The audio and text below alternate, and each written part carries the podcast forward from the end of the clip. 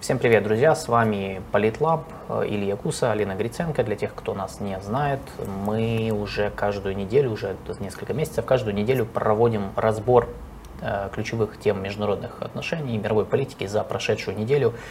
И вот сегодня традиционный пятничный э, эфир, в котором мы разберем несколько тем, которые нам показались важными за вот эту неделю, которая сейчас заканчивается.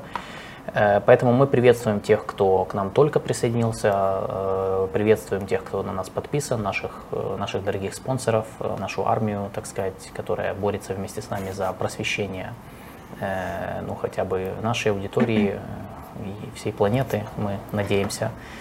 Э, я напоминаю, что трансляция этого эфира идет как на нашем канале Политлаб, на который вы должны подписаться, поставить лайк и, конечно же, прокомментировать, чтобы мы поднимались выше и нас смотрело больше людей. Конечно, оформляйте спонсорство. Также эта трансляция идет на каналах Юрия Романенко и Альфа Медиа, так что там, вы, там приветствую и зрителей тех каналов тоже. Переходите к нам в том числе. Значит, теперь э, перейдем к нашим темам. Мы анонсировали, что э, у нас будет три темы, четыре темы, 4. по сути, да, три с половиной, четыре темы. Я думаю, что четыре, судя по последней теме, мы там, я думаю, много чего есть, что обсудить. А, и мы поговорим про, очень многое будет касаться про Китай, Китая и Соединенных Штатов. Э, тема вечная. Вечная тема, действительно, их соперничество, и так как все сейчас крутится вокруг китайско-американского противостояния, то, в общем-то, на этой неделе у нас было много новостей именно с этим связанных. То есть мы обсудим китайско-европейские отношения, мы обсудим а, маневры Соединенных Штатов на Ближнем Востоке и в Азиатско-Тихоокеанском регионе, а также в конце поговорим про то, как Китай пытается, ну или не пытается, зайти в Латинскую Америку, в частности на Кубу. В общем, давайте начинать. Э, я напоминаю, да, ставьте, э, ставьте лайки нашему эфиру и задавайте вопросы, если какие вас интересуют. Мы по ходу будем пытаться, я буду пытаться модерировать и как бы будем пытаться на них отвечать. Поехали, переходим к первой теме. Э, Китай, Европа, Китай, Франция, Китай, Европа, США. То есть вот это, вот эта игра, которая нас сейчас тоже очень интересует в контексте нашей войны. И э, мы начнем с китайско-французских отношений, от которых масштабируемся и на китайско-европейские. Начинай. А, я напомню о том, что в апреле месяце французский президент Эммануэль Макрон съездил в Пекин, а, очень съездил удачно, встретился там а, с ключевыми лидерами китайскими, в том числе и Си Цзиньпином, который является председателем страны и генеральным секретарем партии. У них была очень... Э, несколько дней длился его визит. Макрон привез целый десант э, французских бизнесменов, подписано было огромное количество соглашений. А между Си Цзиньпином и Макроном состоялась очень э, милая неформальная встреча. А Си Цзиньпин отвез Макрона в Гуанчжоу, в резиденцию своего отца, потому что отец Си Цзиньпина долгие годы возглавлял этот регион.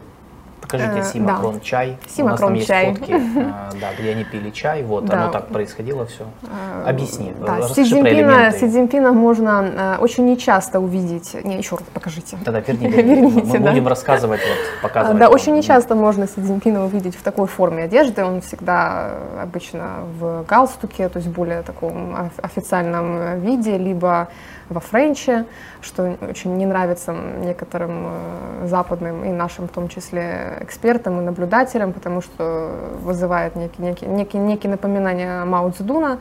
Макрон очень серьезный, э, очевидно. Ну, на этой фотке. Да, раз, ну, на всех фотографиях очень серьезно, на самом деле, очевидно, раздумывает э, над обстановкой. А... Можешь вторую показать еще там Си Макрон просто, не в этой же да, можно еще вот эту. Да, Си Цзиньпин что-то очень... Э, на самом деле в Гугле очень много разных фотографий, как раз именно с этой неформальной встречи, как Си Цзиньпин очень что-то активно жестикулирует, Макрону рассказывает. А Макрону продемонстрировали, там, там, там был эпизод, что женщина-музыкант сыграла на традиционном китайском инструменте. Ну, короче, просто в чем нюанс? В том, что с Макроном поехала в том числе и Урсула фон дер Ляйен. Ее не взяли с собой в Гуанчжоу, ее оставили ждать в Пекине. И вообще в китайских медиа очень, э, очень очень так дружественно, что ли, очень тепло э, освещали визит Макрона. Его сравнивали, естественно, с Деголем, что, скорее всего, Макрону очень льстило, потому что каждый французский президент немножко Деголь и очень стремится, во всяком случае, э, как-то плюс-минус приблизиться к масштабу, к да, к масштабу личности а, Деголя. Э, каждый французский президент галлист в том или ином, э, в том или ином масштабе, Макрон в том числе. Угу. Очень много вот у китайских э, медиа официальных есть такая вот э, тенденция, это попытка покопаться в историческом прошлом, найти какие-то исторические связи. И вот э, в Синьхуа, в частности, Синьхуа как информационное агентство очень хорошо в плане вот ивент-анализа, то есть что случилось, где, кто с кем встретился, какие были официальные там основные тезисы. Э, и там э, проводились параллели между Деголем и Мао Цзэдуном, и вообще выражалась большая благодарность Франции лично Деголю за то, что Франция одна из первых государств, которые признали именно КНР, а не Тайвань, что Штаты вот там, протупили, признали Тайвань, а Деголь нет, Деголь молодец. И вообще Деголь молодец за то, что а Франция в свое время вышла из военного э, командования НАТО. Да, я напомню, что НАТО как бы, фактически имеет две составляющие, политическая и военная. Вот Франция в 60-х годах в свое время они решили, что им не нужно э, военное командование, они вышли из этой составляющей. Uh-huh. И что вот как бы надо бы продолжать подобного рода тенденцию, что Макрон э, после визита и стал с большим рвением делать. У Макрона есть так называемая это не его, конечно, изобретение, но он э, очень активно продвигает именно эту концепцию так называемой стратегической автономности. Имеется в виду большая независимость Европы от Соединенных Штатов Америки, особенно в контексте, в сфере военной, в сфере обороны. То есть вот Макрон, когда пришел э, к власти, стал президентом Франции, очень активно первое время продвигал идею европейской армии. Это, по-моему, было огромное количество публикаций на эту тему о том, насколько это проблематично, потому что есть риск э, дублирования функций, функционала натовского, и вот если будет там создана европейская армия. И вот после визита э, в Китай Макрон начал снова поднимать эту тему о том, что необходима стратегическая автономия, о том, что Европа не должна э, иметь собственную стратегию на случай тайваньского кризиса в Тайваньском проливе, если он будет эскалирован, о том, что Европа вообще не должна вписываться в конфликт, в конфликт за Тайвань, если он все-таки будет, э, если все-таки случится, да, если там Китай предпримет какую-то попытку интервенции, например, на Тайвань. Из-за этого Макрона очень сильно начали критиковать а, за то, что вот он как бы поддакивает uh-huh, Си Цзиньпину, uh-huh. там, про про пропагандирует какие-то прокитайские нарративы и так далее. Но кроме этого, давай вспомним, там на, на неделе после визита, этот визит был все-таки еще в апреле, если я правильно помню. Да, но, кстати, вот тогда Шарль Мишель заявил о том, что э, Макрон прав в том, что стратегическая автономия – это жизнеспособная концепция, и что многие страны, это Шарль Мишель заявил сразу в апреле после визита Макрона. Да, не, э, сейчас про стратегическую да. автономию, я думаю, поговорим отдельно. Да, это не придумка Макрона, это не что-то такое, вот забаганка, как у нас говорят. Ну, нет, то есть это реальная концепция, которая, кстати, развивается Уже очень активно. С 2013 года точно на официальном уровне, по крайней мере, ну, я это, я давно помню это все, как бы очень, очень часто они описывают ее и об этом дискутируют в Европейском Союзе. Но кроме этого визита, на, почему мы взялись за эту тему именно на этой неделе, э, было несколько важных инфоповодов, которые просто надо вспомнить, чтобы, угу. чтобы вот эту рамку контекста мы закончили. Первая новость – это доклад. Доклад, э, который очень важен. Э, Европейский совет по международным делам – это такая, э, я не помню, это государственная, ну то есть это, это же официальная структура в ЕС. Ну, очень авторитетная. Очень авторитетная. Они сделали доклад, вернее, исследование общественного мнения о том, как европейцы видят себя в мире с точки зрения позиционирования. И э, там, на самом деле, исследование очень интересное, его ну, надо разбирать отдельно, но мы прям сегодня не будем этим заниматься, но там несколько важных моментов. Первый момент, который, вывод, к которому пришли авторы исследования, собственно, сам Европейский совет, э, в том, что э, евро, большая часть европейской публики не воспринимает Китай как Россию. То есть Китай не Россия. Вот это как бы первый месседж. То есть для них Россия это одно, Китай это другое, и, соответственно, разные отношения к ним. Э, это, это то, что отличается от Соединенных Штатов, потому что в Штатах, как мы знаем, немножко другая ситуация. Там как бы, как бы активно идет соперничество с Китаем. Соответственно, Китай противник номер один, э, который называют системным, как там, системным соперником, mm-hmm, пока что да, они еще да. не называют его врагом, э, но часто проводят ассоциацию Китай-Россия. В Европе ситуация абсолютно другая. Я, правда, цифры у тебя, правильно, есть? А, да. А, провели, значит. Э, респондентов было более 16 тысяч человек угу. из 11 стран Европейского Союза. Австрия, Болгария, Дания, Испания, Италия, Нидерланды, Германия, Польша, Венгрия, Франция и Швеция. И в конечном итоге вывод такой, что 74% жителей из этих 11 государств поддерживают позицию Макрона по стратегической автономии, а о необходимости уменьшить военную зависимость от Штатов, вкладываться в собственную обороноспособность mm-hmm. и в том числе относительно тайваньского конфликта, о том, что Европе не стоило бы, э, то есть это не наша война, условно говоря, и Европе не стоило бы э, ввязываться и брать на себя ответственность и поддерживать э, Тайвань военными методами в случае, если все-таки Китай, Пекин, имею в виду Китайская Народная Республика, решится на военную интервенцию на остров. Да, и при этом э, в среднем, но при этом европейцы прекрасно понимают природу отношений Китая и России, то есть вот в среднем 70% респондентов сказали, что они считают, что Россия и Китай являются партнерами. Них назвали партнерами, ну, как бы, когда им задавали вопрос, на мировой арене. Тем не менее, как мы видим, э, европейцы считают, что и Китай, в общем-то, является партнером Европы и как бы должно так плюс-минус оставаться. Но есть небольшое уточнение. Да. В случае, если Пекин решит поддержать Россию в военным образом в российско-украинской войне, все-таки большая часть европейцев готовы поддержать санкции против Китая, mm-hmm. даже если это будет означать серьезный ущерб э, для экономики их стран. Поэтому вот Сколько вот, процентов вот, там? Я, я... 41 против 33. Да, но это не большинство, но вы видите, ну, да, потому что тут я вижу, да, тут просто до трети э, не, не могут, не, не захотели отвечать на этот вопрос или сказали не знаю. Э, ну да, это интересная тенденция, то есть, которая показывает, что по умолчанию, то есть если Китай держит э, нейтралитет, нейтралитет условный, по сути, ну условный, да, то есть э, если они не... Военный нейтралитет. Военный, да, то есть да. если они не пересекают красные линии, связанные с масштабными поставками вооружений России, то в принципе их позиции в Европе, они намного лучше, чем в Соединенных Штатах, потому что европейцы в целом не настроены на серьезную эскалацию лобовую с Китаем. Как, а элиты смотрят на эти цифры, потому что, в общем-то, ну, в Европе они зависят от общественного мнения. Если пересекают красные линии, то есть если конкретно Китай начинает прям впрягаться за Россию, то мы видим, что ну, в целом около 40%, э, больше 40% европейцев готовы поддержать санкции против Китая. Конечно, тут э, ну, они не спрашивали, какого рода санкции, потому uh-huh. что они же тоже бывают разными. Uh-huh. И, но тем не менее. Вот, то есть ситуация такая. Это вот первый инфоповод. Э, это исследование. Я могу скинуть э, ссылку угу. на него в чат.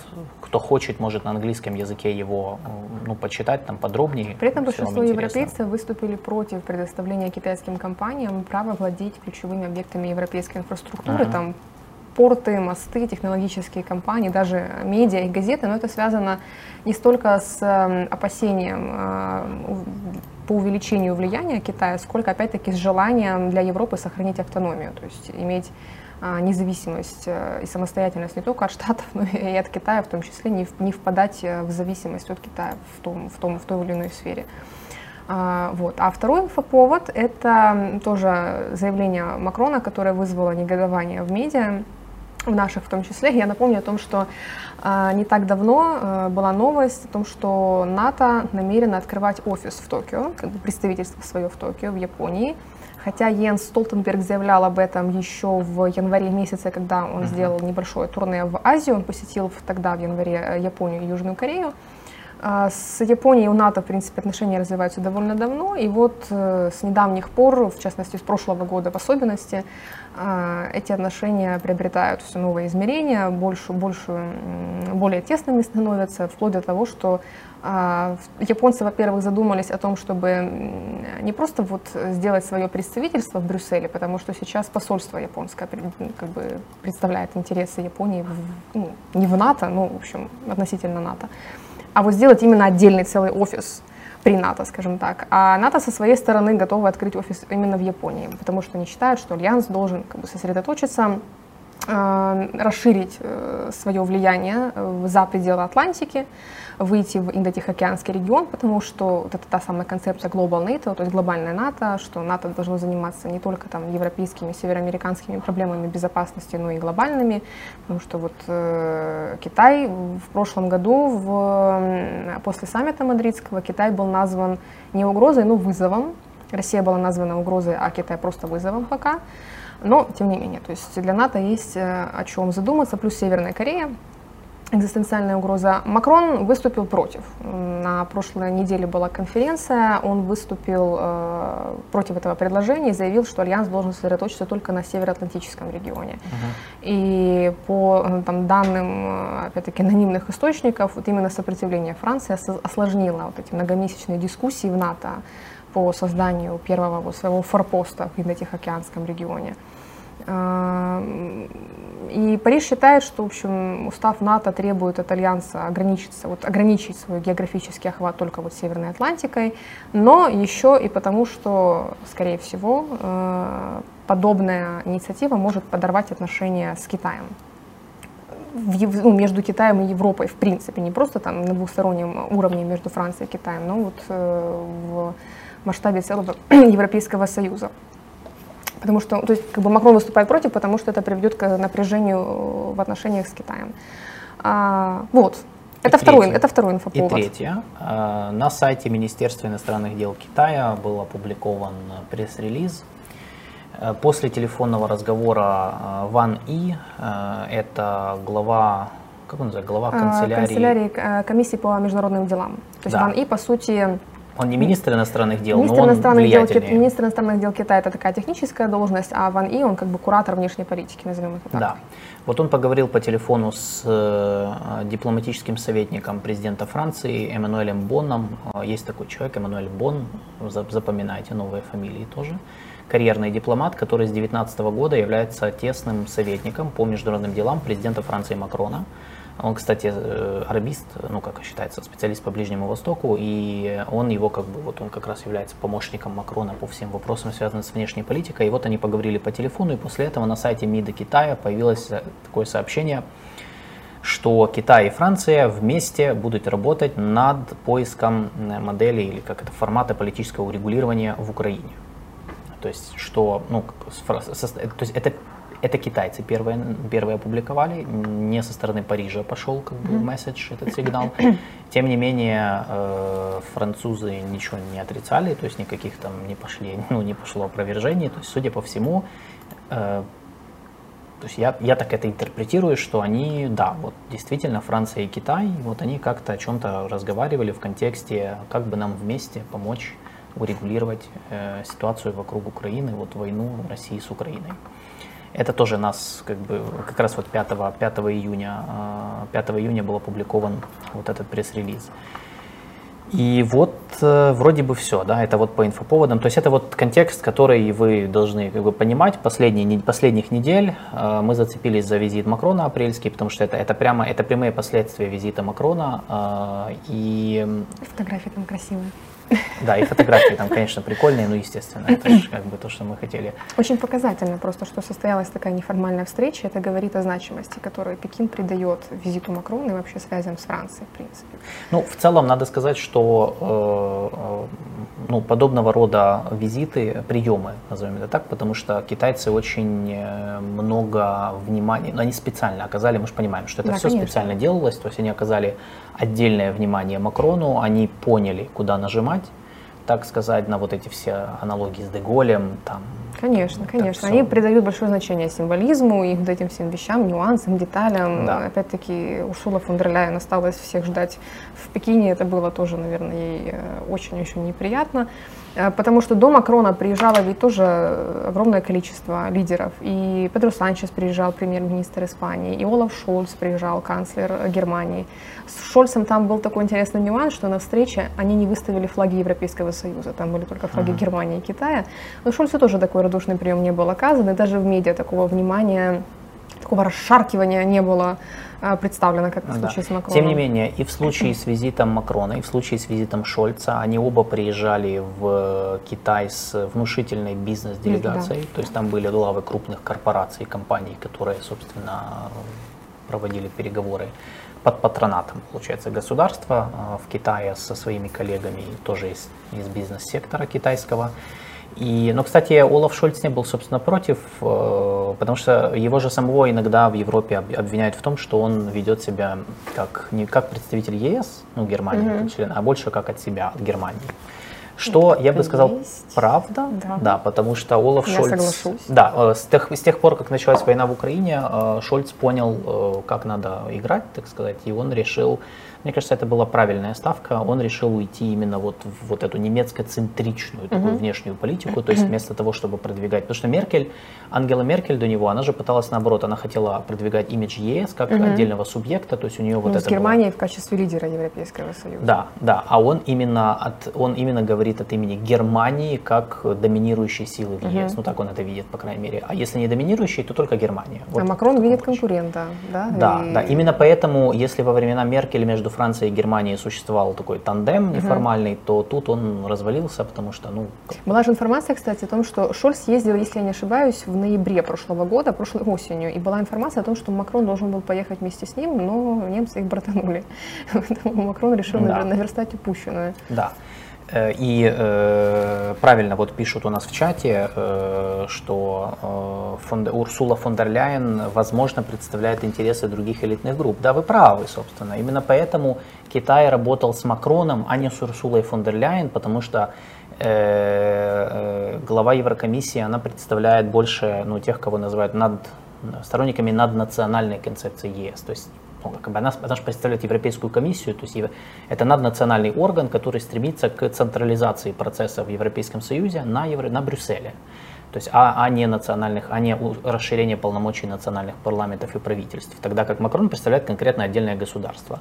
Э, Китай, китайцам проще работать с отдельно с национальными государствами, с правительствами, чем с наднациональными структурами, которые, э, впрочем, ну, не всегда имеют влияние. То есть мы должны помнить, что Европейский Союз же, его главная проблема и вызов э, состоят в том, что с момента своего основания там всегда боролись вот эти два, два течения. То есть те, кто считают, что надо усиливать наднациональные э, органы, э, такие как Еврокомиссия, Европейский парламент, и вообще все унифицировать, создавать все единое, единую внешнюю политику в том числе, и сторонники, наоборот, расширения полномочий национальных парламентов и правительств которые считают, что нет, надо, мол, пусть вот Европейский Союз будет там в своей там торговой, экономической, финансовой сферах, но все остальное, пожалуйста, вопросы безопасности, внешней политики, все это вот э, пусть будет все-таки прерогативой национальных парламентов и правительств. Именно же на этой почве произошел Брексит. Потому что Дэвид Кэмерон, э, бывший брит- британский премьер, который вывел, ну, запустил Брексит, он, собственно, э, был как раз сторонником вот этой вот темы, что как бы, ребята, мы хотим больше полномочий, нас не устраивает, что вы пытаетесь взять под контроль как бы наши часть, э, откусить еще больше, э, еще больше нашего национального суверенитета. Э, Поэтому да, вот тут надо понимать, поэтому китайцы делают ставку, конечно, не на Урсулу фон дер Ляйен, не на Европейскую комиссию, а на больше вот не на брюссельскую И и бюрократию, не а на кстати, поддерживают вот эту риторику Макрона о том, что Европа не должна быть вассалом Соединенных Штатов Америки, должна быть более самостоятельной. Хотя вот Столтенберг выступил против.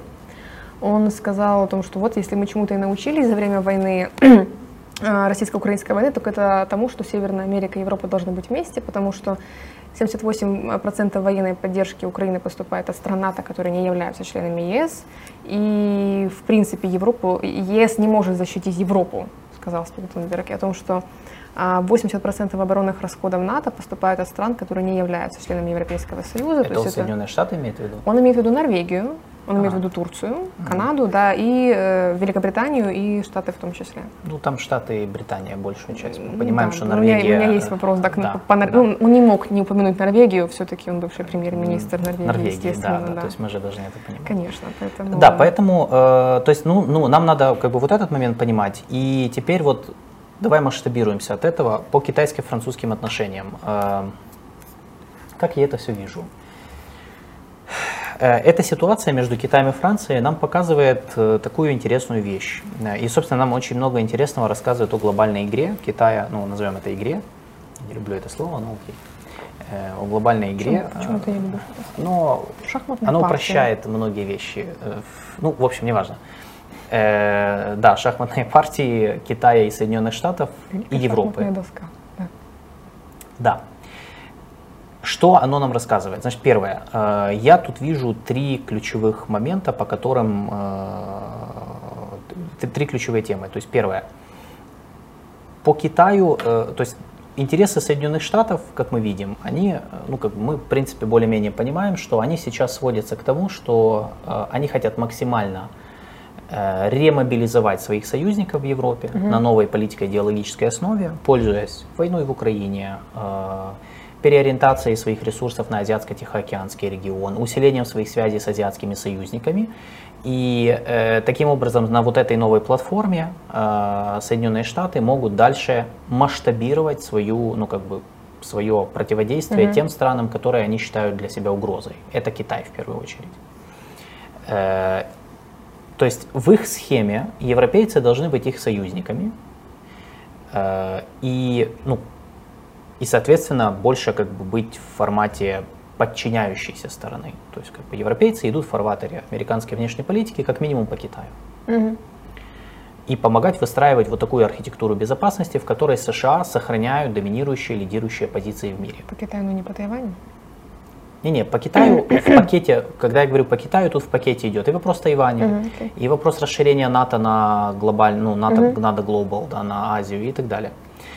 Э, что теперь? Какая позиция Китая в этом всем? Ну, тут тоже, в принципе, мы об этом много раз говорили, что Китай, Китаю, наоборот, э, выгодно не допустить вот такого вот усиления Соединенных Штатов по всем регионам. Потому что, в принципе, идет борьба за то, насколько Соединенные Штаты будут способны э, привлечь как можно больше союзников в разных регионах. Угу. То есть, в принципе, как они действуют. То есть там, где, например, в Европе, где, в принципе, у Штатов уже есть союзники и партнеры, там просто нужно, их нужно мобилизовать на какой-то платформе одной, и э, зафиксировать эту позицию там на десятки лет вперед. Что они пытаются сделать, в том числе через, кстати, вот э, Еврокомиссию и через те страны, которые готовы вступать в долгосрочные обязательства вместе со Штатами по противодействию китайского влияния.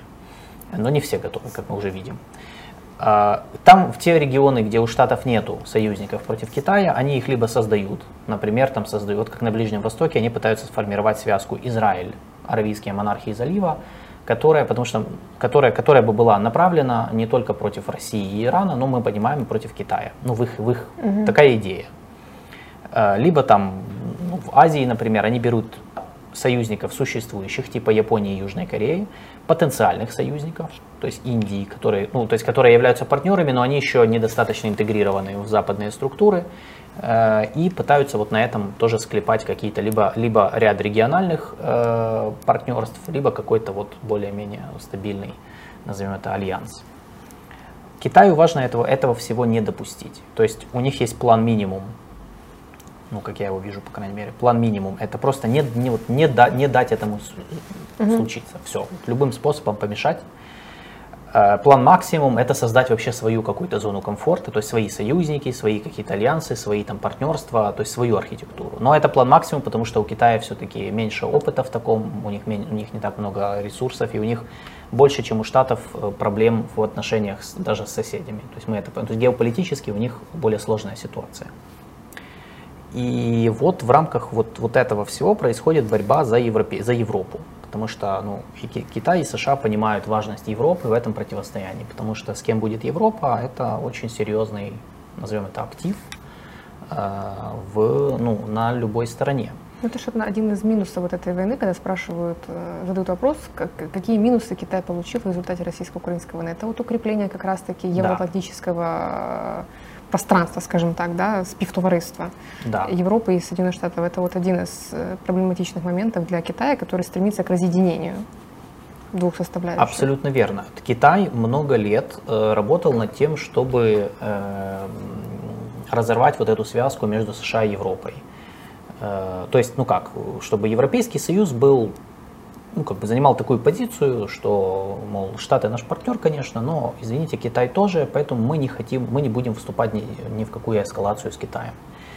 Э, война в Украине немножко сломала эти планы, потому что э, из-за войны в Украине Соединенные Штаты получили лишний повод еще раз э, как бы усилить свои позиции в Европе, мобилизовать союзников вокруг НАТО и вокруг своих гарантий безопасности и, соответственно, усилить, как, опять же, кон- контроль над этим процессом, в том числе над противодействием Китаю. Потому что сейчас, там, оправдывая войну с Россией, можно же под это все подвести некоторые там, некоторую активность некоторых китайских компаний там, или, или дипломатов, или военных и так далее. Например, проводить аналогии между войной в Украине и Тайванем. Да, это же один из инструментов. Вот. и вот тут, э, вот посреди, посреди вот этой битвы оказалась Европа. И вот то, что, в принципе, сделали с Макроном, это попытка как раз вот вклиниться. Угу. То есть найти тех политических лидеров в Европе, а они есть, которые э, ну, все-таки выступают за более автономную роль э, Европейского Союза в этом китайско-американском противостоянии. И, и вот, собственно, они таких нашли. То есть первый это, это те лидеры, которые исторически всегда, заним, всегда выступали за концепт стратегической автономности. То есть концепт стратегической автономности Европы, он заключается в том, что Европейский Союз должен сохранять максимальную э, автономность, то есть пространство для маневра, для того, чтобы не втягиваться в какие-либо конфликты или противостояния, которые им не выгодно. Вот. Это если в двух словах и грубо, конечно. Кто автор? Деголь. Да, автор концепта стратегической автономности Европы Шарль Деголь, э, бывший президент Франции. Антиатлантист. Анти, да. Ну да, его называли антиатлантистом. Он, конечно, там никогда не выступал за разворот Европы на восток или еще что-то типа того. Но, но он, да, он очень, он был, я бы сказал, суверенистом в каком-то смысле, потому что он всегда считал, что э, европейцы не должны критически зависеть от э, Соединенных Штатов. Угу. Вот это как бы его главная идея. И Макрон как убежденный галлист, сторонник Деголя, он тоже в этом, он поддерживает эту идею. Не только Макрон. То есть здесь китайцы играют с вот этими элитами, а, потому что они понимают, что в принципе это для них лучший вариант в данном случае, то есть это пытаться э, потакать, да, mm-hmm. то есть усиливать, э, поощрять вот эту идею стратегической автономности. По этой, кстати, причине китайцы же поддерживают идею многополярного мира, угу. потому что ну, чем больше полюсов, тем больше ну, пространства для маневра. Конечно. И эти полюса будут э, иметь возможность выбирать не загоняться в рамки, там, например, партнерства со Штатами, а выбирать там и Штаты, mm-hmm. и Китай, или Китай. Ну, в, жела... в китайской логике желательно, чтобы они выбирали Пекин, естественно.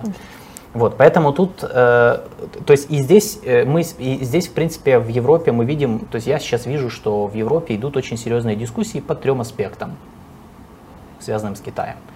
Первое, э, проект, назовем это проект НАТО плюс, я не знаю, если этот проект оформленный и структурированный, но подозреваю, что да, судя по последним тенденциям.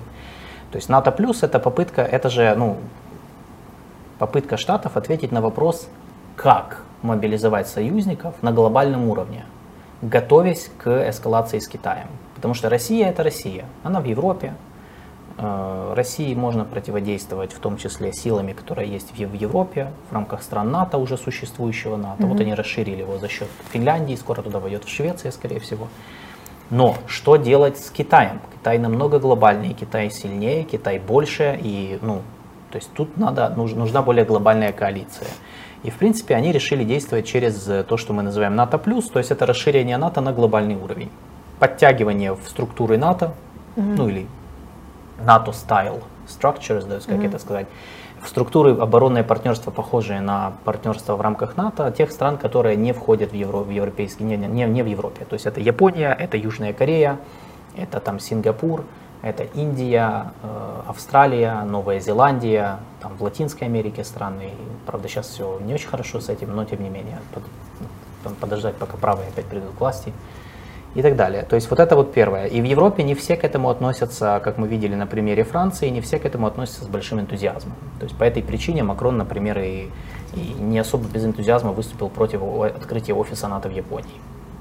Потому что с его точки зрения, то есть я думаю, что тут дело не в том, что он там лично не любит Японию, например, да, или не хочет. Да, тут, а тут просто дело столкновения двух разных концептов. То есть он считает, что НАТО плюс это слишком, и это втягивает Европу в потенциально ненужную эскалацию с Китаем, в которую он не верит лично. А второй момент это какую, какая Европа хочет занимать роль в противостоянии Китая и США. Опять же, в американском понимании Европа должна занимать роль союзника Штатов, беспрекословного в противостоянии с Китаем, например, в случае эскалации ввести санкции. Угу. Конечно, да. Европейцы, э, насколько я вижу, не все с этим согласны, э, потому что многие боятся санкций, не хотят терять экономические, ну, терять деньги, терять связи, терять там какие-то э, другие блага. А некоторые считают, что это вообще не их, э, не их тема, мол, ну, у них с Китаем все хорошо, и пусть так и будет. Причем тут Соединенные Штаты. И вокруг этого тоже разворачивается борьба, вокруг роли Европы в этом противостоянии. То есть есть европейцы, которые считают, что они должны быть союзниками США в этой борьбе, есть европейцы, которые считают, что они должны быть вообще самостоятельную роль какую-то автономную играть, есть европейцы, которые выступают и за, и за связку с Китаем, такие тоже есть, хоть и меньшинство, но тем не менее.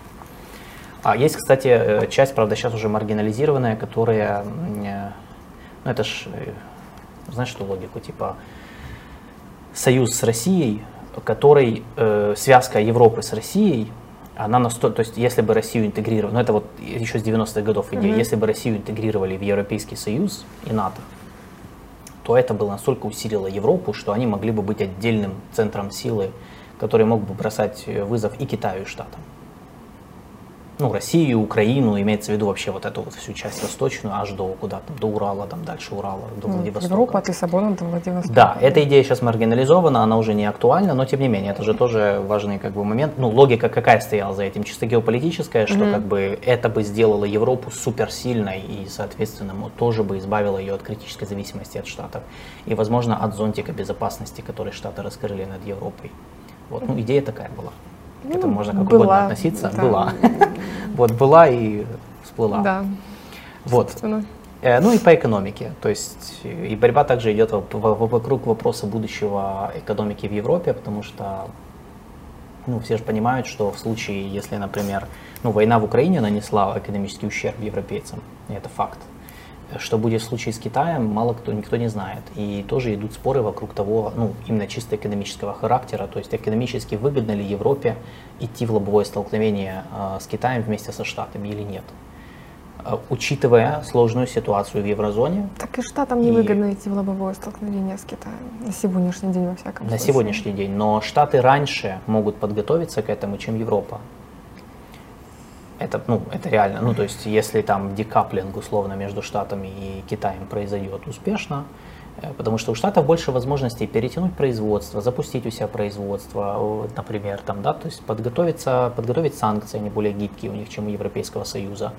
Э, и они быстрее могут принимать решения, они мобильнее принимают решения. А Европейский Союз, и у него и, и в Европейском Союзе проблемы, то есть Штаты всегда могут поднять э, потолок госдолга, да, как мы увидели. А Европа не может так сделать. И у них э, в еврозоне сейчас серьезные проблемы. Э, и по этой причине они всегда задают именно этот вопрос. То есть дискуссия про Китай, она же не э, ценностная, она, она не ценностная. Потому что в Европе с точки зрения ценностей, ну, насколько я вижу, они все понимают. То есть вся риторика Штатов, ну, Запада коллективного по Китаю, она же едина. С точки зрения ценностей прав человека, да, все там, все плюс-минус на одной волне и по поводу там Тайваня, и по поводу прав уйгуров, и по поводу, ну, ты знаешь. А вопрос э, чисто коммерческих, экономических интересов. И тут начинаются, потому что ну, европейцы же умеют считать. Вот, и китайцы умеют считать. И вот они считают и понимают, что ну как-то... европейцы тихо, тихо переносят производство во Вьетнам. Да, но сколько займет этот вопрос? В частности, э, Германия. Да, Германия переносит производство из Китая во Вьетнам, в Индию переносит производство. Но сколько займет этот процесс, непонятно. Перенесут ли все производство? Может быть и нет. И все равно торговля огромная. То есть ну, это просто там в триллионы долларов она исчисляется между Китаем и Европой, поэтому никто не хочет такие деньги терять. Э, и э, по этому поводу вот идут дискуссии. Ну, короче, просто, то есть мы наметили вот эти вот болевые точки, вокруг которых идут дискуссии в рамках того, какую Европа должна играть роль в американско-китайском противостоянии. Просто вот это вот все, это пока вот это полная картина, в которой, в рамках которой нужно рассматривать там визит Макрона в Китай, визит Шольца в Китай, там визит э, Педро Санчеса. Шольца во Вьетнам. Визит Шольца, кстати, да, во Вьетнам недавно. Визит Писториуса по, по, по Азии, он по Юго-Восточной Азии. Писториуса? Да, проехался вот. В Юго-Восточную Азию, угу. я, я пропустил это. Прикольно. Да, министр обороны Германии Борис да, Писториус. Ос, э, Борис, э, да. Он Борис. У нас, было, у нас был один Борис, сейчас другой. Просто тот Борис пока не показывается. И призвал страны Индо-Тихоокеанского региона поддержать Украину. Он заехал в Сингапур, и Сингапура да, дальше да. там... Вот, так что вот э, такие вот дела. Поэтому я не знаю, поддерживаете вы автономию? Мы же должны думать, поддерживаем мы стратегическую автономию Европы? Конечно, так, слушай, это ключевой вопрос. Вот, кстати, в чате у Юры Мы Романенко задает. как- В этом контексте Украина отличный инструмент для стратегической автономности ЕС. Да, я бы сказал, что да. Но, кстати, это же к нам тоже вопрос. Если мы, амби- у нас есть амбиция быть членом ЕС, тем более, И так мы НАТО. должны- и НАТО, так мы должны тоже задуматься Я о том, чем а- спрашиваю? Да, вот это вопрос, вот, э, не знаю, напишите в комментах, что вы думаете, э, стратегическая автономность ЕС У Штатов. От Штатов в том числе, Как от минимум, Китая, как минимум от в военном аспекте. Да, она нужна или она не нужна? Например, представим, что Украина член ЕС и член НАТО. ЕС Мы бы поддержали такое или не поддержали? Вот это тоже вот интересный вопрос. Это открытый вопрос, просто открытый к дискуссии. Мы, мы ни к чему не, не Я напомню, что Макрон не, не, не, не один в, своей, э, в своем Да, убеждении относительно этого. То есть и Германия поддерживает, и Швеция поддерживает. Поэтому, да, нам нужно задуматься бы. Да, поэтому тут как бы вот это очень-очень интересный, э, очень интересный момент с Францией. Э, И, ну, я, кстати, думаю, что во Франции это, э, что тоже, чтобы никто не думал, что все от Макрона зависит. Не будет Макрона, все. Они там Нет, там... Это э, исторически, да. Это, это, это мнение, это позиция истеблишмента французского, это исторически у них такие были позиции. Я вот не уверен, если даже правые. э, Ле Пен там про она говорила, давайте вообще из НАТО выйдем. Да, да. По, Марин по день об этом э, она говорит да, в тоже медиа. об этом говорила. Поэтому э, Франция, мне кажется, надолго э, будет одним, одной из стран, которая будут вот так продвигать вот это вот такие автономистские идеи. Кельты должны держаться с кельтами. Это имеется, име- имеется в виду Франция, я так понимаю, да? С галлами мы должны держаться Ну вместе. тогда, Фра- ну так они же держатся вместе. Ну, Смотри, э, Брексит же Британия вышла, а Ирландия осталась, Северная Ирландия тоже осталась по североирландскому протоколу. Они Ирландия же- вообще в НАТО собирается, судя по последним Да, а Шотландия, данным. если бы они же не Шотландия, я сейчас про реальных кельтов говорю, а не про вот этих вот у вас там в Лондоне, да, которые уже не кельты. А шотландцы говорили, что если они да псевдокельты, если шотландцы проведут референдум о независимости, они же говорили, что они сразу вступят в НАТО и в ЕС. Так что все правильно, кельты как раз тяготеют. пакистанцы идут в НАТО, да? Ну сейчас да, там пакистанские кельты. Так что, видите, мир просто поменялся. Кельты разные бывают. Вот, поэтому да, здесь э, это так, чисто вопрос, короче, мы вам Да, на- вопрос на подумать, На э, подумать, да. Перед сном. да, с, как- с каким древним несуществующим более племенем вы хотите быть, подумайте. С С кельтами, германскими, саксами, с германскими галлами. или с, кель- с кельтскими, да, да. давайте подумаем. Я напомню, что англосаксы это, кельтские- это германские племена были. Да, да. А возможно ли автономия от штатов, спрашивает Сергей в чате ю, канала Юрия Романенко, особенно военная. Ну, я думаю, возможно, ну а что в этом фантастического? А, Ну, не все страны критически зависят от штатов в военной сфере. Тем более, кстати, я бы сказал, что в рамках НАТО э, военная промышленность это же не только американская исключительно. Даже страна с, оружия. с ядерным оружием у нас имеется, Да, Франция. да. Смотрите, в свое время тоже все думали, что ядерное оружие это вообще, ну как это, вот американцы и Советский Союз и все. Такие эксклюзивные члены клуба. Но получилось, что да, и появились страны, которые были способны вот себе тоже такое построить. Я думаю, что это не фантастика. И, э, да и кроме того, В чате в нашем пишут, мы с гунами, ну, когда Мы относительно гунами. вопроса, с, какими вы племенами хотите. надо только найти их теперь. Вот, и мы свою теорию создадим про то, что... э, Мы можем считать гунны гунами правят венгров. Да, это вопрос. Может, поэтому они такие странные. Ладно. Ну, вы имеете в виду гунов или вы имеете в виду венгров? Вот, так что, да, так что давайте я оставлю это. Пусть этот вопрос висит в воздухе, и мы пойдем ко второй теме, правильно? А, По второй теме у Ближний нас- Восток? Да, Ближний Восток. Значит, я быстро пройдусь, потому что, в принципе, она не такая масштабная, но она тоже связана с глобальными процессами. Значит, э, 6, с 6 по 8 июня э, на Ближний Восток с визитом прибыл госсекретарь США Энтони Блинкен. Э, Ну как, не на Ближний Восток, он, он побывал в Саудовской Аравии. Э, Там он встретился с наследным принцем Саудовской Аравии, министром иностранных дел э, и выступил на совещании стран-членов глобальной коалиции по борьбе с исламским государством. В эту коалицию также входят страны Аравийской монархии залива. Значит, э, зачем Блинкен приезжал в Саудовскую Аравию? Это его первый визит с тех пор, как в прошлом году в Эр-Рияде побывал, точнее в Джидде побывал Джозеф Байден. Мы помним этот визит летний, в прошлом году в июне или в июле, по-моему, когда он приехал, как раз это было после эм, вот этой неприятной для Штатов истории с сокращением добычи нефти, на которую пошли страны ОПЕК во главе с Саудовской Аравией. И это был первый визит американского президента с тех пор, с 18 года, ну то есть э, с тех пор, как э, в саудовском посоле, в консульстве в Турции был убит Джамаль Хашокджи, вот тот вот, как бы, из- из-за чего э, против Саудовской Аравии Штаты даже вводили санкции. Э, и вот Блинкен, то есть по сути, приехал в Эр-Рияд, э, чтобы обсудить региональные вопросы и попытаться как-то реанимировать отношения с саудовцами. В последнее время э, о Саудовской Аравии много говорят, потому что ну, мы на этой неделе, на этой неделе было много материалов, связанных с Саудовской Аравией, э, в частности о том, как Эр-Рияд все более, я бы сказал, дерзко, что ли, ну, в общем, автономно себя ведет по отношению к Штатам. Э, вот. И, кстати, именно в таком контексте это подавалось ну, в американских, особенно СМИ, типа, что они себе позволяют. Да, вот. Но э, нет, э, реально, у меня, у, меня такое, у меня такое впечатление сложилось. Э, но этому есть, понятно, э, этому есть объяснение очень простое.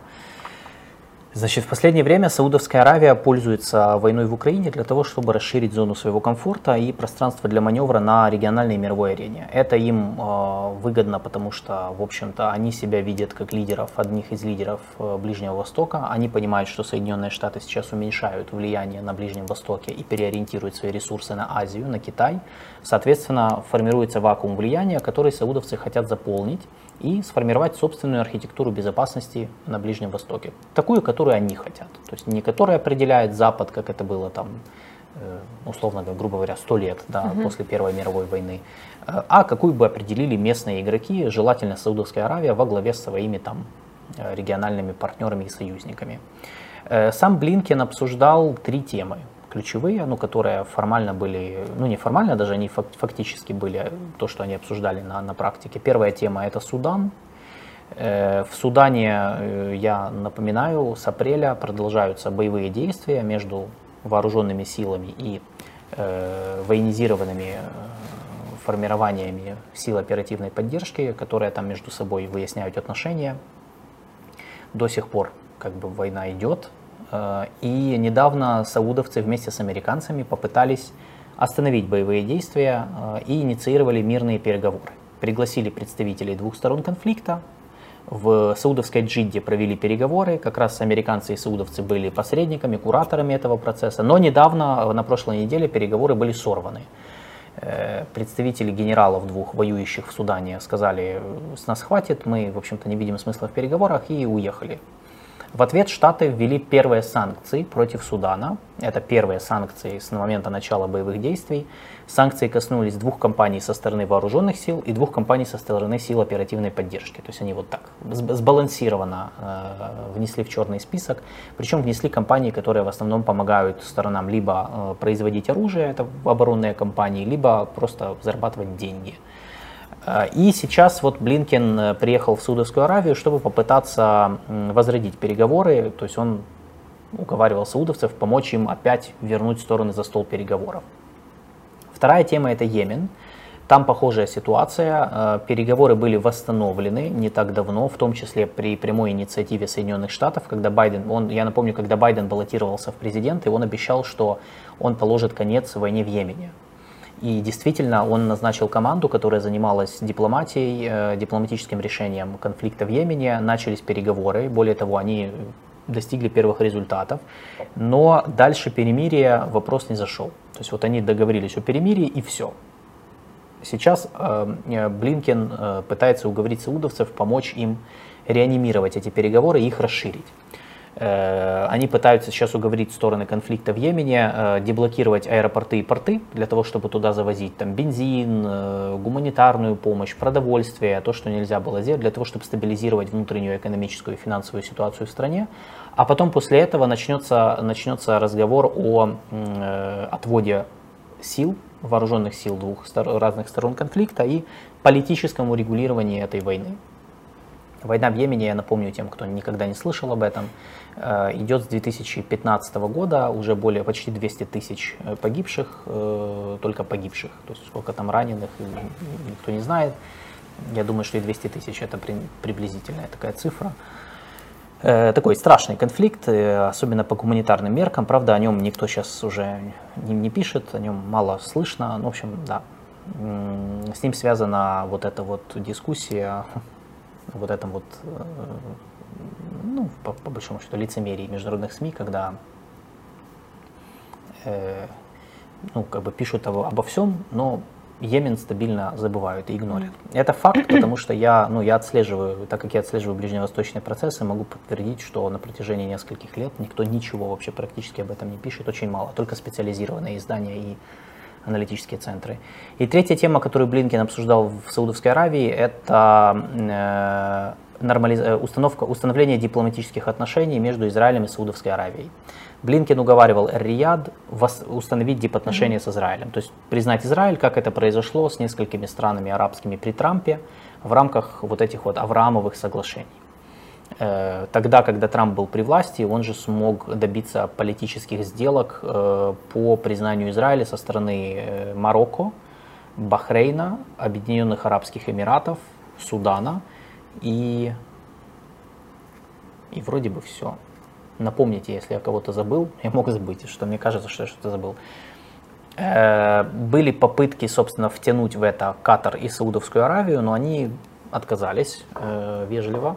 Э, они привязали нормализацию с Израилем к решению вопроса Палестины. Но вопрос Палестины до сих пор не решен никак. Более того, ситуация ухудшается. Сейчас Штаты, у Штатов с Израилем прохладные отношения. После возвращения к власти Бенемина Натаньяху ситуация ухудшилась. А протесты так идут? Э, протесты против судебной, судебной реформы в Израиле, которые, да, они, ну, не, они уже в таких масштабах не идут, но реформу уж приостановили пока что. Э, но локально они все еще вспыхивают, то есть эта дискуссия, она все еще актуальная.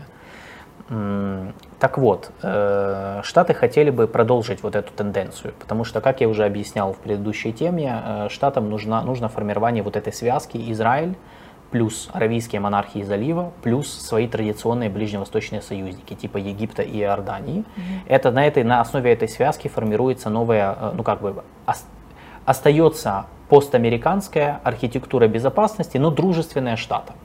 Ну, идея такая. Потому что через нее Штаты как бы продолжают защищать свои базовые интересы, плюс не допускают, чтобы вакуум влияния был заполнен после их ухода, был заполнен там Россией, Ираном или Китаем, что в худшем случае. Э, и для того, чтобы эту связку сформировать, надо, чтобы между Израилем и арабскими странами были нормальные отношения, ну или хотя бы формальное признание. То, что между Саудовской Аравией и Израилем давно проходит, э, ну как бы, они давно развивают свои отношения, это не секрет, то есть вопрос только их формализовать.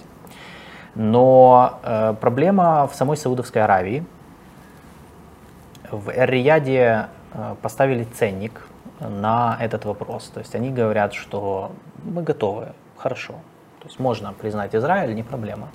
Но за это они требуют, во-первых, гарантии от США в области безопасности, ну, более mm-hmm. серьезных, которые были до этого, потому что они понимают, что прежний формат отношений Саудовской Аравии и Штатов, он не актуальный больше, потому что Штаты не зависят от саудовской нефти э, и, в общем-то, уже не чувствуют своей возможности и как бы, своей ответственности решать проблемы саудовцев и их защищать военным путем. Да и, в общем-то, у них возможностей таких уже нет. Соответственно, они хотят новых гарантий в области безопасности, они хотят, чтобы Штаты им продали больше оружия, в том числе в рамках соглашений, которые, очевидно, пообещал им Трамп. Mm-hmm. Ну, когда он хвалился там на 200 миллиардов, там, сколько он подписал, он же хвалился тогда этими соглашениями. Так вот, для тех, кто мне тогда еще говорил, что это все вот железобетонно, не все из них были реализованы. Вот. И вот они хотят, чтобы оно было реализовано, чтобы им продали вооружение. И тут как бы вопрос к Штатам, насколько они могут сейчас это сделать, учитывая, что много заказов сейчас забиты Тайванем, куда они до сих пор же некоторые не выполнили контракты, и ну, Украина, очевидно, куда mm-hmm. много отправляется. И третье, саудовцы хотят, чтобы э, Соединенные Штаты э, формально решили вопрос Палестины, ну или если не решили, то какие-то дали гарантии, что все-таки палестинский вопрос будет, с ним что-то будет, чтобы саудовцы могли сохранить лицо и сказать, что мы же не просто признали Израиль, вот смотрите, мы э, думаем о палестинских арабах в том числе. Э, и э, в целом, по-моему, все. Сейчас я посмотрю, у меня просто где-то было записано. Эм, да, то есть вот это, в принципе, их, э, их цена. Угу. Значит, в чем суть еще? Какой еще контекст я добавлю в это все в поездку Блинкина? Глобально для Штатов очень важно сохранить э, свое присутствие на Ближнем Востоке, ну вот это базовое, которое у них есть. У них сейчас на данный момент там около 30 тысяч военных расквартированные, и пятый флот США там стоит в Бахрейне, и угу. есть военные базы ну, во многих странах никто их не закрывал, э, и, в общем-то, судя по всему, не собирается закрывать. Ну, не считая Ирака, откуда они вывели большую часть войск. Э, я думаю, что на данный момент глобально штатам нужно это военное присутствие, в том числе в контексте противостояния с Китаем, угу. потому что в случае, э, я просто видел несколько статей выходило, материалов на этой неделе выходило, которые как раз касались, ну так, случайно, как раз под поездку Плинкина, которые касались э, возможности Соединенных Штатов перекрыть поставки нефти в Китай из Ближнего Востока угу. в случае войны с Китаем, угу. ну или войны за Тайвань. Китай же получает 72% нефти из, из залива, из да. Персидского залива. Да. Саудовская Аравия является сегодня второй в мире э, экспортером, вторым в мире экспортером нефти в Китай после России. Угу. До войны в Украине угу. это был первый, это на первом месте.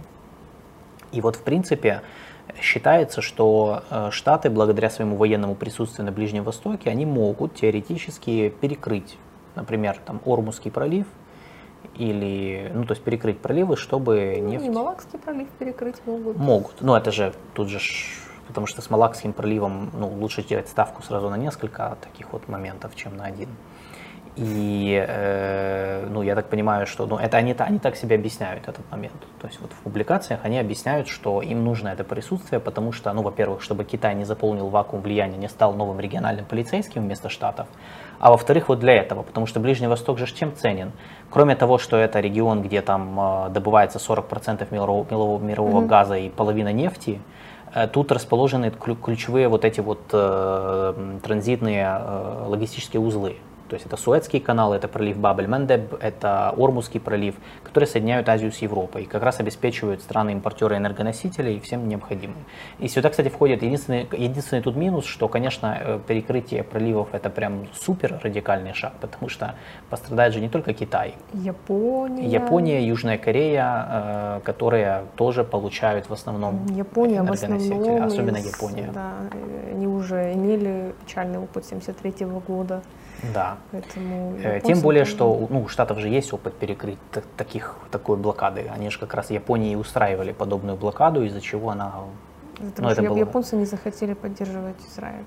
Не-не, это во времена Второй мировой.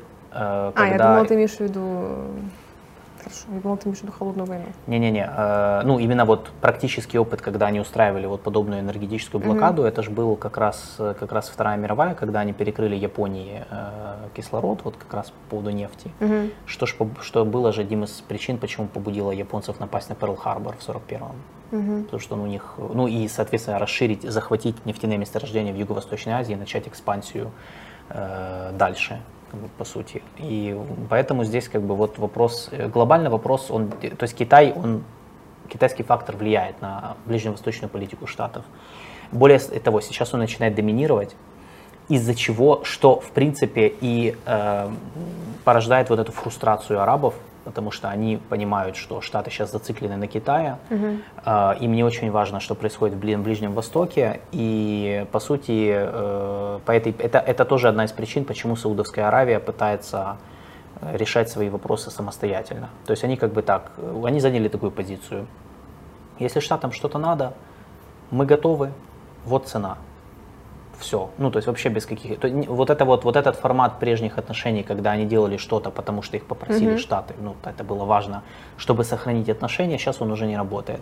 А, там, где они не могут ничего получить от Штатов, они решают вопросы самостоятельно, как вот проявилось э, на примере нормализации отношений с Ираном когда они пошли просто на нормализацию, потому что ну так надо сейчас, и им без оглядки на там особо позицию Штатов. Хотя Вашингтон знал об этом всем.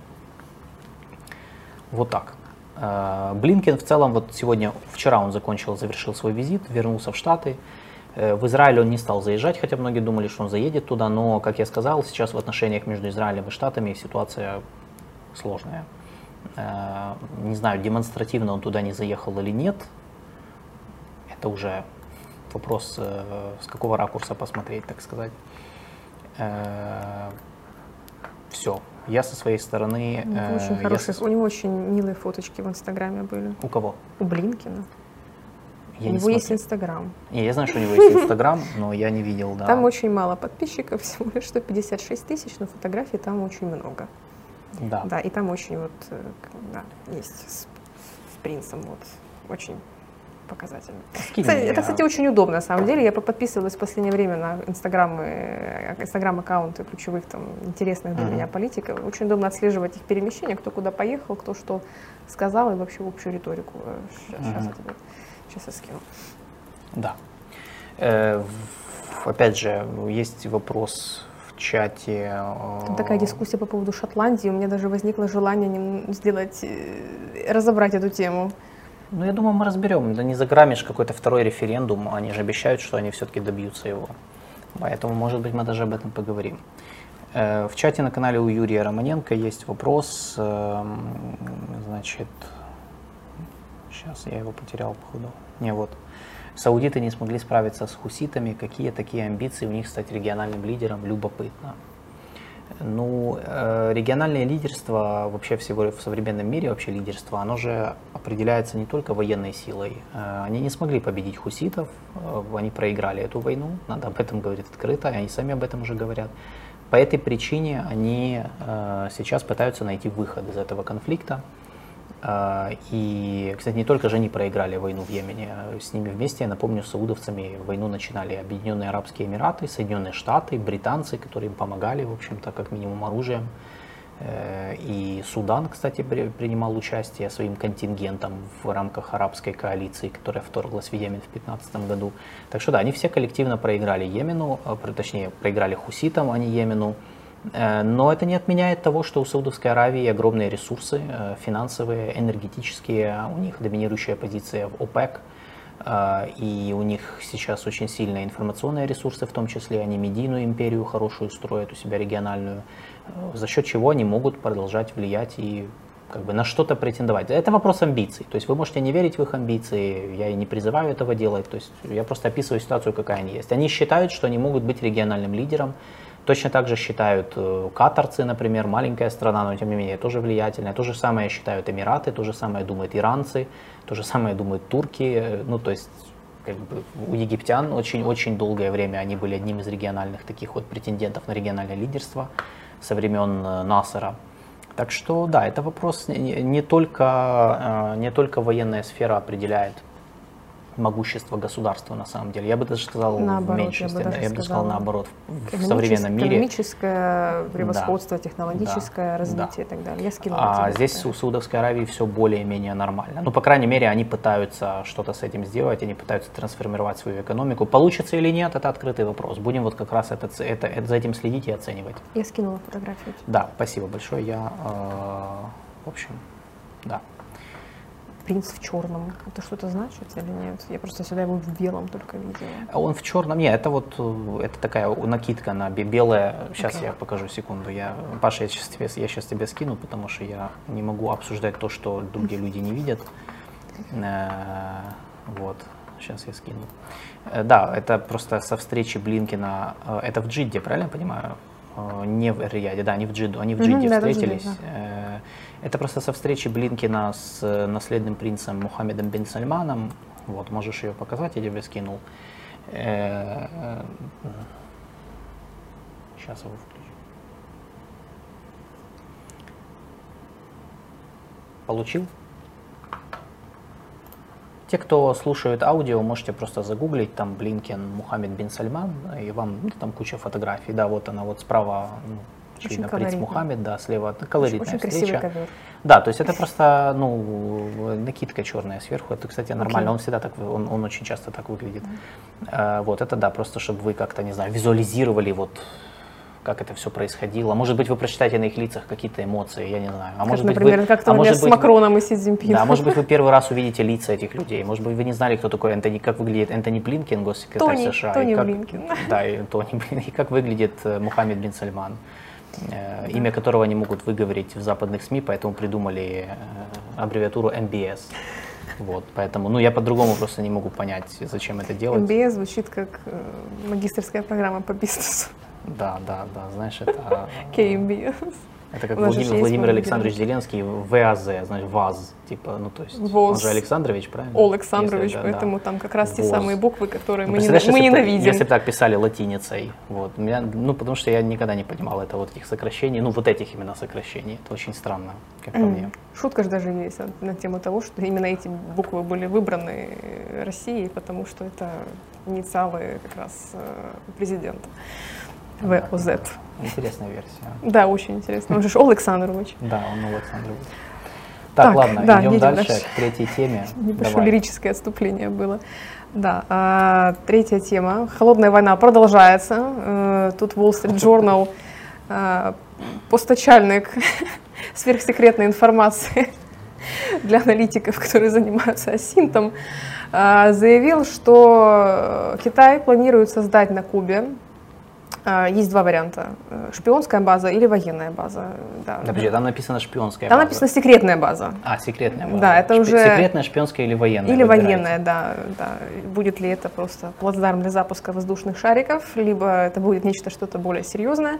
Короче, Китай планирует создать на Кубе э, секретную базу, э, суть которой будет заключаться в шпионаже за Соединенными Штатами Америки, поскольку эта база будет располагаться примерно в 160 километрах от американского штата Флорида. А я напомню, что там находится э, в городе Тампа э, находится Центком, Центральное командование Соединенных Штатов Америки а, которая занимается в основном Центральной Азией. А, Wall Street Journal, естественно, ссылается на анонимные источники, э, на людей, которые знакомы со сверхсекретными данными. И, собственно, именно эти анонимные источники и поведали, что база будет вести радиолокационную разведку. В частности, перехватывать сообщения, прослушивать звонки, которые ведутся по разным каналам связи, включая спутниковые.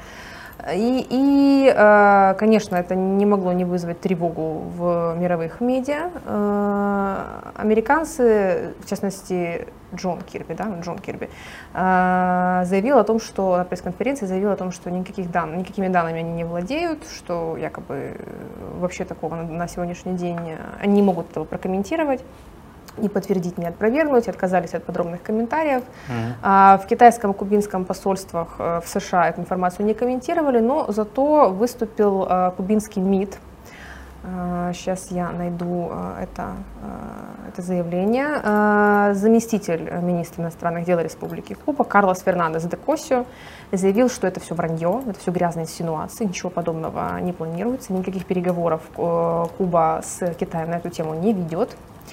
А, Но а, на самом деле, мне кажется, это с точки зрения китайских национальных интересов и в контексте американо-китайского противостояния, эта мысль, а, я имею в виду выход Китая в полушарие западное, и э, создание военной базы на Кубе, расширение своего присутствия, вот военного присутствия в Латинской Америке, очень здравые, здравые мысли. В конечном итоге там есть, на Кубе имеется определенная инфраструктура, которая была э, отстроена, развита еще во время холодной войны с Советским Союзом. Э, Там имеется радиоэлектронный центр в Лурдесе. Это Э, Давай э, покажем группа советских войск там на Кубе, вот карта. карта там есть, отсылал. да, это карта ЦРУ со всеми ключевыми объектами Советского Союза на территории Кубы. Да, это еще в холодную войну, то есть да, это не сейчас, это то, что было Да, да, да, там. это то, что было во Да. время холодной войны. И вот там справа в конце вы можете видеть маленький американский флажок. Это база Гуантанамо, которая тюрьма. Ну, может Но быть, она не только тюрьма. Ну, может быть, и не совсем тюрьма. Там Да. есть Макдональдс, кстати, на территории Гуантанамо. А, да, то есть это тоже база, где расположена в том числе и тюрьма для заключения, э, для заключенных э, с неопределенным статусом. Назовем это так. Сейчас так модно говорить, да? М, Не знаю. С Интересно. неопределенным статусом. Да. Да. Ну, про Гуантанамо много разных легенд ходит. Викиликс тоже в свое время делали огромный слив по Гуантанамо. Ну, в общем. Но это не только тюрьма, это ключевое то, что Да, мы да, хотели да, вам да, рассказать. Может быть, что-то новое, что вы узнаете, а может и нет. Э, да, то это, это военная база полноценная. То есть там просто на ее территории есть тюрьма, но в, в холодную войну она же как раз тоже выполняла роль как раз военного опорного пункта, не знаю, как это Просто правильно сказать. такого, да. Да. А, На Кубе расположен радиоэлектронный э, центр в Лурдесе. Это в в свое время главный советский, затем и российский зарубежный центр радиоэлектронной разведки. Он расположен, собственно, в южном пригороде Лурдос, недалеко от э, Гаваны, от кубинской столицы. Э, центр строился в 60-е годы и был же введен тогда же в эксплуатацию в 1967 году, использовался по назначению вплоть до 2002 года. В 2001 году президент Путин заявил о том, что все, у нас нет средств, возможностей это все содержать, этим всем заниматься, нам это все не надо.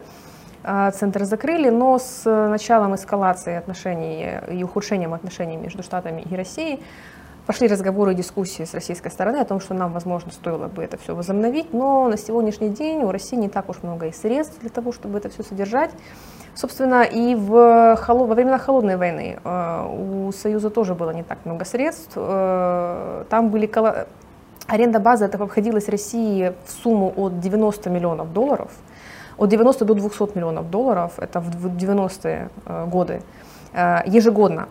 Оплата производилась поставками продовольствия, древесины, там, нефтепродуктов, военной техники. То есть кубинцам даже денег особо не было надо, поскольку Куба находится в изоляции в экономической, то есть им даже, судя по всему, достаточно э, какими-то товарами да, возмещать да, э, аренду.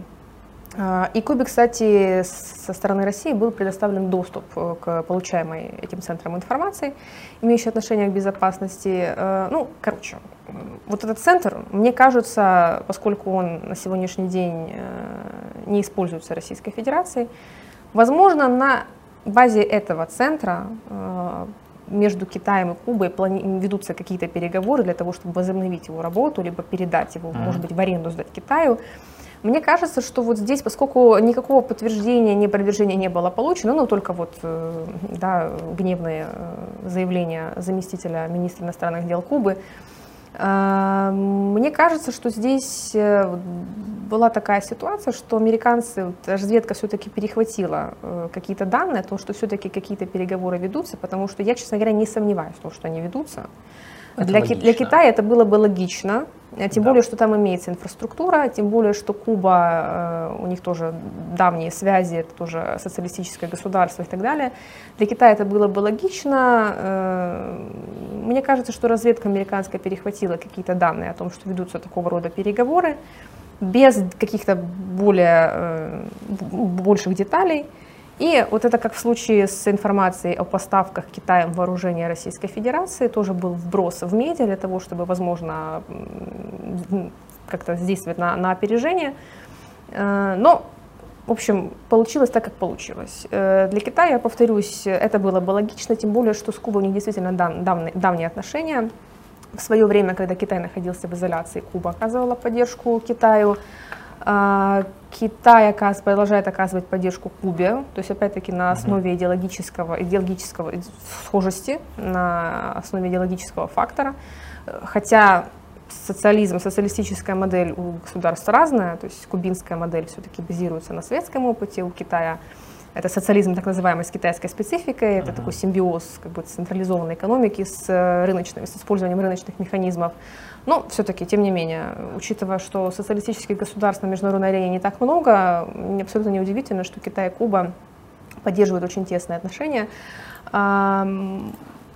Плюс, как бы, вот в 2016 году, я вот еще как раз проверяла эту информацию, что Си Цзиньпин съездил на Кубу, они подписали порядка 30 новых соглашений в разных сферах, там финансы, биотехнологии, сельское хозяйство и а благодаря предоставленному правительством Китая кредиту в 100 миллионов долларов был модернизирован морской порт в Сантьяго де Куба.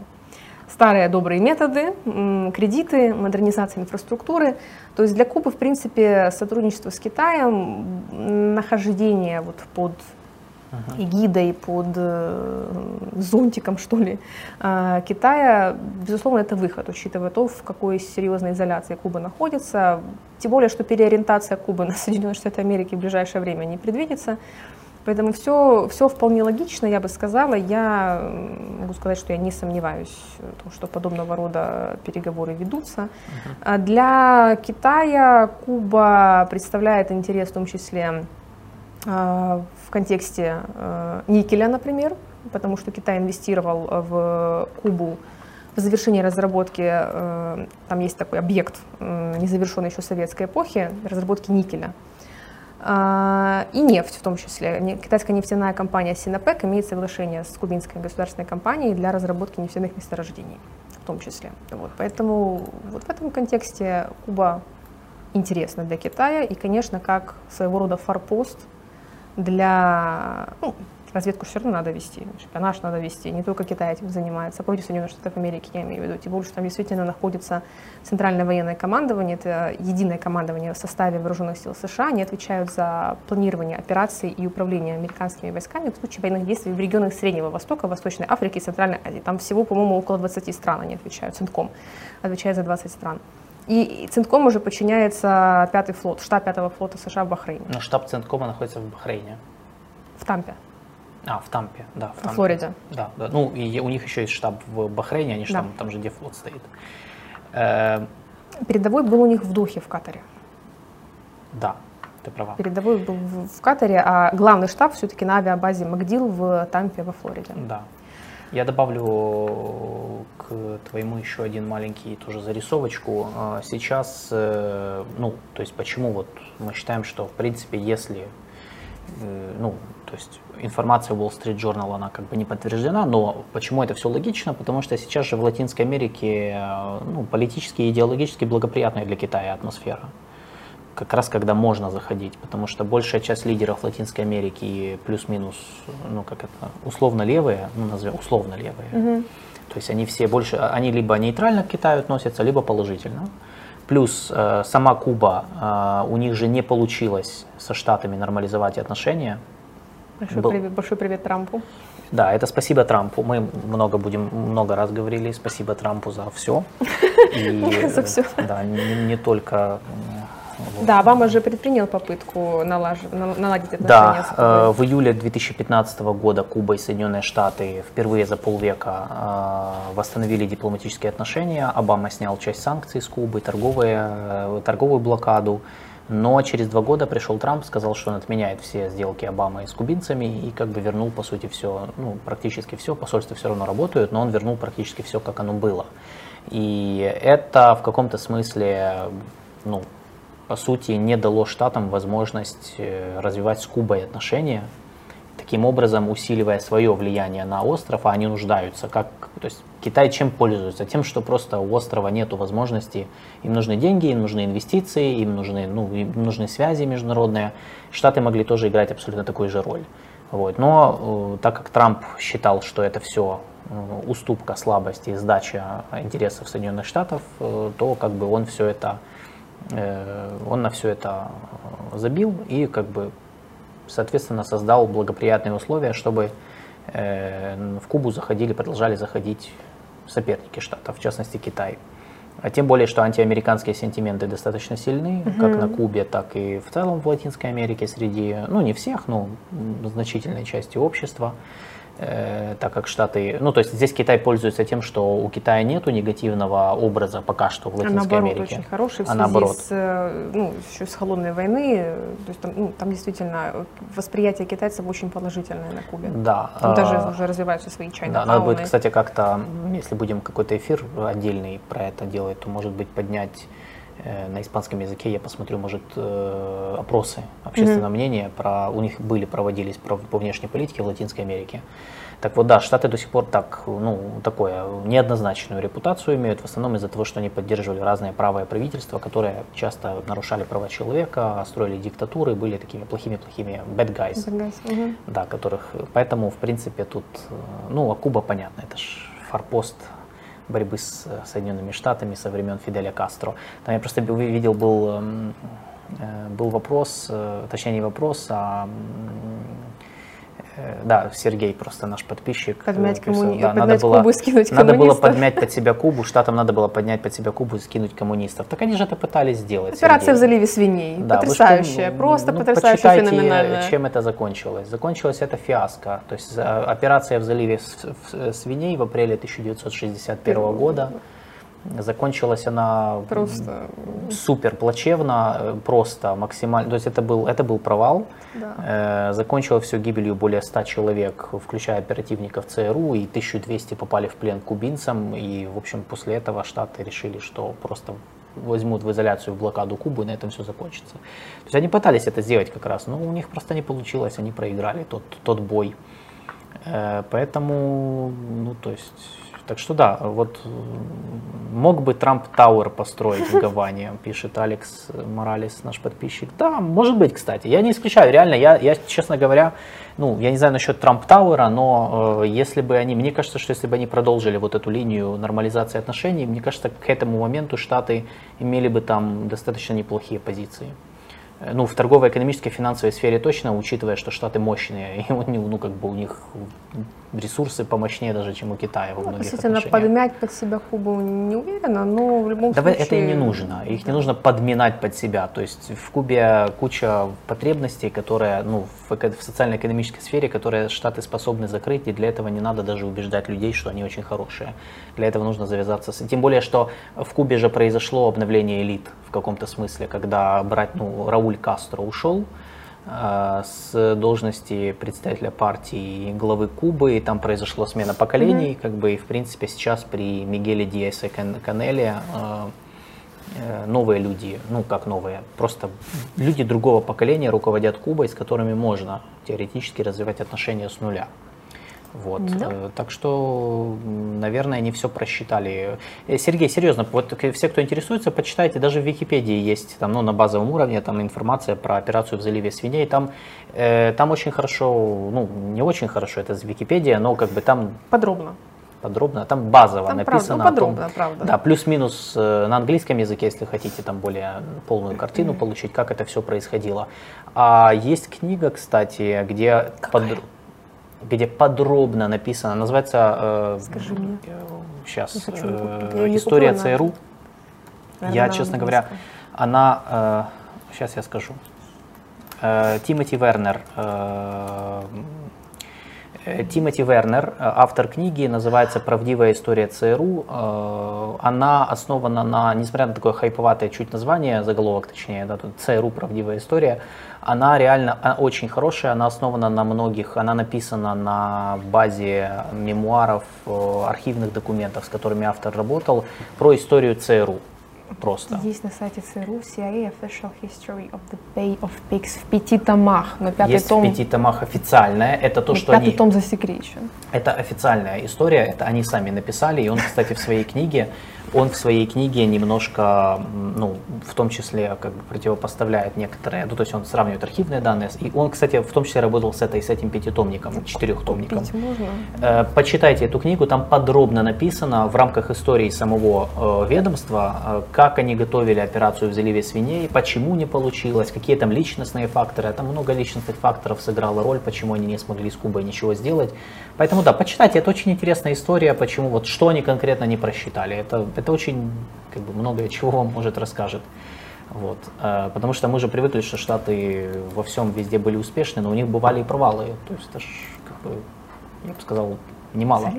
Кубинская катастрофа ЦРУ. Да. Э, так что да, мы, то есть в принципе э, логика тут есть, то есть то, что Китай Тенденция начинает заходить есть, в Латинскую Америку в области безопасности, это закономерный процесс. Э, тем более, что на данный момент, насколько я помню, Китай уже опережает Соединенные Штаты в торгово-экономической э, сфере. Э, он является крупнейшим партнером почти для всех стран Латинской Америки, если я правильно помню. Да, да, почти И на первом месте, да, да. И поэтому, ну, очевидно, что за этим Там идет. либо региональные государства, там типа Бразилия, Аргентина, да. либо, либо Китай. Либо Китай. Ну, из внешних, я имею в виду, да, не региональных игроков, то они как да, бы на да, первом да, месте. Да. Так что, ну, будет, конечно, немножко, как это, интересно, что Куба может стать первой, если они действительно что-то там откроют. Повторюсь, мы это, говорим... Это было бы логично. Да, но мы говорим сейчас о предварительной информации, то есть никаких военных баз шпионских пока, судя по всему, нет. Это информация о том, что они прощупывают почву, чтобы начать свою экспансию, в том числе в области безопасности. Потому что, ну, это логично, если у Китая есть амбиции расширять разведывательную деятельность и э, не допускать то, о чем мы говорили в первой теме, не допустить, э, собственно, того же, что делают Штаты со своей стороны против Китая. То есть мы же все-таки понимаем, что мы живем в мире, который часто называют новой холодной войной, там между Китаем и США, то как бы... Поэтому, ну, будет ли новый Карибский кризис, пока говорить преждевременно, но э, в всяком нет, случае... Ну это да, я думаю, что нет, но... Новая холодная война, инструменты старые, Куба один из них, да. судя по всему. Да. Так, э, и что, к последней теме по да. Филиппинам. А, да, Давай. состоялась на прошлой неделе, я напомню, был саммит в Сингапуре, диалог Шангрила, саммит по безопасности в Азии. Это форум, где съезжаются ключевые лидеры наш министр мира. Обороны там был. Да, наш министр обороны Алексей Резников там был, повстречался со многими, со многими лидерами, я имею в виду коллегами по, по цеху, скажем так, и в том числе с министром, обороны министром Китая, обороны да. Китая Ли Шанфу и министром обороны Японии Исумадзу Хамада, Юсикадзу Хамада, Юсикадзу Хамада. И на полях этого форума состоялось огромное количество различных встреч в различных форматах, в том числе и в новом формате. Это Штаты, Австралия, Япония и Филиппины. И в связи с этим началась, началась дискуссия о том, что вот, возможно, э, квот, так называемый четырехсторонний диалог по безопасности, куда вообще входят Штаты, Австралия, Индия и Япония, возможно, будет расширен за счет Филиппин. Но на самом деле э, дискуссии о расширении квот идут чуть ли не с момента его основания. Это еще в, э, в 2007 в 2006-2007 году Синдзо Абе выразил такую идею. Этот формат называется «Бриллиант безопасности». Эм, Синдзо Абе был его автор, вообще индийцы были его автором изначально. Синдзо Абе вовремя подхватил этот тренд, э, в 2007 году приехал в Индию, выступил с пламенной речью о том, что вот нам нужно объединиться против Китая и не допустить, чтобы Южно-Китайское море стало Пекинским uh-huh. озером. А, да, в общем, Синзу Абе считают основателем КВОТ, но на самом деле там индийцы были первыми. Ну, короче, и буквально вот с момента его основания этого формата, который был всегда таким дискуссионным форумом для обмена интересов, интересов с антикитайской направленностью, но не ярко выраженно, я бы сказала. А, больше такой на гуманитарные вопросы направленные и так далее. И в прошлом году, например, речь шла о том, что квот может быть, может быть расширен за счет Южной Кореи. Когда Юн Сок Юль пришел к власти, он тоже, кстати, был не против и высказывался с этой идеей, поддерживал эту идею. Но когда это было в момент его предвыборной кампании, когда он стал президентом в мае прошлого года, а, эта идея немножко а, подутихла. Сейчас видим некоторое ее обновление, о том, что квот нужно расширять и э, делать это в первую очередь за счет американских союзников в регионе. Э, вот э, одним из таковых являются Филиппины. Тем более, что недавно э, Филиппины предоставили штатам доступ к, к еще пяти объектам, пяти, если я не ошибаюсь, объектам на своей территории, к военным базам. Э, это опять-таки направлено на сдерживание Китая. Э, для Филиппин э, Э,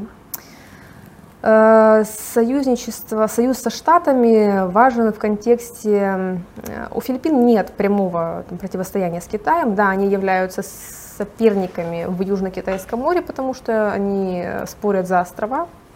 Филиппины э, единственные из стран, которые спорят с Китаем за острова, которые выиграли в суде, они подали иск против Китая, и они выиграли этот, это дело. А, если я не ошибаюсь, это был, не хочу соврать, а, какой конкретно это был суд, вот что я не помню. А, вот, с Китаем у Филиппин сохраняются торговые отношения. Фердинанд Маркос младший пришел к власти в прошлом году, выиграл выборы в мае в мае прошлого года, и многие эксперты предполагали, что будет очень серьезный крен в сторону Китая, еще больше, чем э, во время предыдущего президента Родриго Дутерте, но этого не произошло. У Маркоса очень сдержанная политика, очень взвешенная, очень рациональная. Он а, поддерживает отношения, умело балансирует как с Китаем, так и с Соединенными Штатами. Он не идет в открытую конфронтацию с Китаем, хотя очень уверенно отстаивает свои интересы, в частности, в что касается претензий и спора территориального в Южно-Китайском море. Маркос очень открыто заявляет о том, что мы ни миллиметра своей земли не отдадим, но при этом у них открытая коммуникация с Пекином. Маркос, если я не ошибаюсь, в январе этого года ездил в Пекин, а, встречался с Си Цзиньпином, то есть у них довольно ровные отношения с Китаем а, потому что Китай является ключевым торгово-экономическим партнером, а со Штатами они поддерживают то, что называется военно-политическим союзом для того, чтобы иметь некий противовес Китаю, потому что Филиппины самостоятельно не могут а, справиться с Китаем в случае, если, например, в акватории Южно-Китайского моря произойдет какая-то конфронтация, там, да, эскалация ситуации, Э, например, Давай покажем на карте. Да, например, между береговой Карта охраной. Филиппины один. Да, просто чтобы, чтобы ну, нас зрители понимали вот визуально, что, о чем мы говорим и где это мы говорим. Вот это да, карта. но это, это Филиппины. Не-не, это их Филиппины. Базы, тут, да, четыре базы. базы. Но тут показано просто то, что мы, то, о чем мы говорили, что вот Филиппины, э, Острова севернее Спратли и Скарборо. Спратли и шельф Скарборо это как раз одни из спорных в Южно-Китайском море, то есть вот сразу слева от Филиппин, вот Южно-Китайское море, и очевидно, что как бы здесь штаты выстраивают дугу, то есть вот севернее Тайвань, потом идут Филиппины, ниже э, ну, это был Гаагский суд. Да, постоянная палата Третийского суда да, в Гааге признала да, незаконными да. притязания Китая на территорию большей части Южно-Китайского моря. Я напомню, что Китай претендует на 80% акватории да. Южно-Китайского моря. Э, я писала много статей на эту тему, ты в частности. Мне... Я тебе скинула уже все а, ссылки. Это, что ты мне скинула? Я а, да, их три в основном. Там подробненько, с картиночками, очень красочно, с картами, кто куда, зачем, на что претендует. А, да, вот с кем и за какой лакомый кусочек Китай ведет борьбу. А, вот, поэтому у Маркоса очень взвешенная политика, не, против, не про китайская, не про американская, она про филиппинская однозначно. Он э, и вашим, и нашим успевает. Общается и с теми, и с другими, и со, со Штатами, и с э, Китаем. А, возможно ли расширение э, квот за счет Филиппин? Я пока бы не стала делать такие поспешные выводы. А, квот на сегодняшний день э, все еще нет ну, идеологии, назовем это так. Uh-huh. То есть квота все еще является форумом по интересам, а, решения гуманитарных вопросов. Да, как бы ну, фактически мы можем сказать, что это антикитайский альянс, Конечно, никто об этом открытую не говорит. Как, как и всегда. А, да. да, но э, ну вот состоялось, регулярно проходят саммиты КВО. Да, вот в этом году саммит отменили, потому что Байден, Байден было некогда, он полетел э, домой после...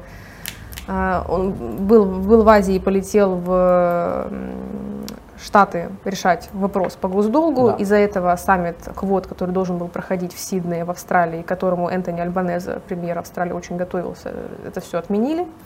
Uh-huh. Байден же из-за этого и не полетел тогда в Папу Новую Гвинею подписывать этот оборонный пакт.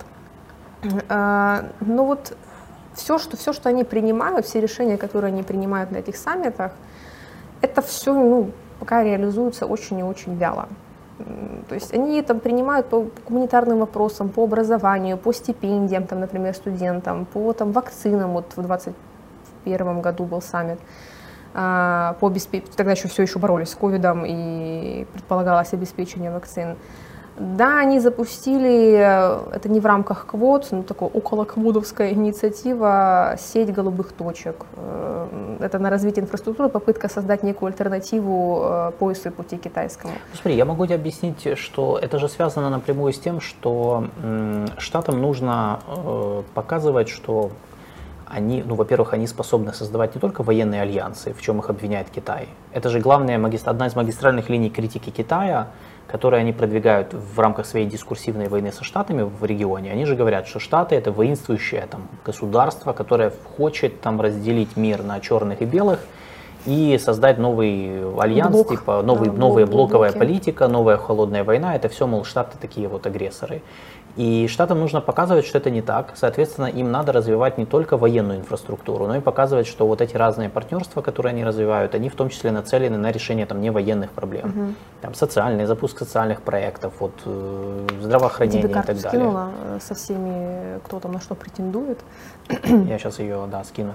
То есть я поэтому я думаю, что с этим связано вот то, что они пытаются э, в разных, в рамках разных партнерств, то есть создавать не только там маленькие НАТО везде, да, ну условные, конечно, но и в том числе вот заниматься какими-то вещами не военного характера, чтобы создавать конкуренцию Китаю, например, в социальной сфере, в сфере здравоохранения, в вопросах там, а, развития образовательных программ, в том числе, чтобы местное население не воспринимало, что все вот эти вот партнерства, там, КВОД, Аукус, еще какие-то вещи, чтобы оно их не воспринимало только как какие-то проекты США по втягиванию местных стран в войну с Китаем в будущем. Поэтому, конечно, они должны каким-то образом показывать, что, ну вот, мол, мы занимаемся Не, вообще не военная. Это, поэтому, кстати, они формально на официальном уровне никогда не говорят, что это все направлено против Китая. Ну, конечно, они не могут об этом сказать напрямую. Да. Но вот на сегодняшний день все, все это все на таком декларативном уровне на самом деле. И ну, не реализуется в полной мере на самом деле. Поэтому расширение квот, я не уверена в целесообразности расширения, за счет кого бы то ни было. То ли за счет Южной Кореи, то ли за счет Филиппин. Эм, зачем? Чтобы что? Чтобы ну, создать чтобы, чтобы... некую коалицию да. антикитайскую. Да. Ну, так они и по сей день пытаются ее создать. Вот и будут на пытаться. основе небольших вот таких вот э, мини-lateral, то, что Будут называется. пытаться. Я думаю, что они будут пытаться это делать э, в той или иной форме. То есть, Филиппины, как государство АСИАН, да, со своим принципом асианоцентричности и принципами балансирования, они не пойдут в открытую конфронтацию против Китая. Mm-hmm. Это можно сделать за счет, например, э, ну, за счет Южной Кореи я бы поспорила. Они тоже на сегодняшний день не готовы к этому. Особенно оппозиция. Конечно, то есть как бы там, дай бог, чтобы Юн Сок Йоль держался уверенно у власти со своим шатким рейтингом, но тем не менее, на сегодняшний день ситуация вроде бы стабильна у него, у консерваторов, им важно держаться у власти. Но вот э, создание трехстороннего альянса Штаты, Япония, Южная Корея, то, что сейчас происходит, то, что сейчас формируется, это один из трендов которые, международных отношений в Индо-Тихоокеанском регионе. Это выглядит более логичным. И тут можно прикрыться э, КНДР всегда. Mm-hmm. То есть не... Китай уже тоже высказал свое фе по, по этому поводу, что Южная Корея там ай-яй-яй, идет по, по неправильному пути, свернула с пути истинного. Ну, мне кажется, что план минимум у Штатов это создать такую, э, хотя бы создать баланс, то есть противовес Китаю. То есть они не могут отпустить все и говорить, так, это делайте, очень, что хотите. Это очень у них хаотично сейчас происходит. То есть они пытаются создать э. кучу мелких альянсов. Mm. Вот эта система оси и спиц, там, где ось это Штаты, а спицы это вот, вот эти вот мелкие все альянсы. Но это, это создает видимость напряженной обстановки, что Китай да. в окружении, но по да. большому счету это ну, на сегодняшний день, по моему субъективному мнению, не работает так эффективно, как Штатам хотелось бы. Возможно. Ну, опять же, мы, судя по тому, что, смотри, есть книга э, Раш Доши, э, который работает, по-моему, до сих пор, он работал в администрации Обамы, он работает в администрации Байдена по Китаю. Uh-huh. Он написал книгу, которая называется The Grand Game, большая игра. Uh-huh. И он написал стратегию Китая по тому, как они как он считает, его, его взгляд на то, как, какую, как Китай пытается спихнуть Штаты с э, мирового поста мирового лидера гегемона.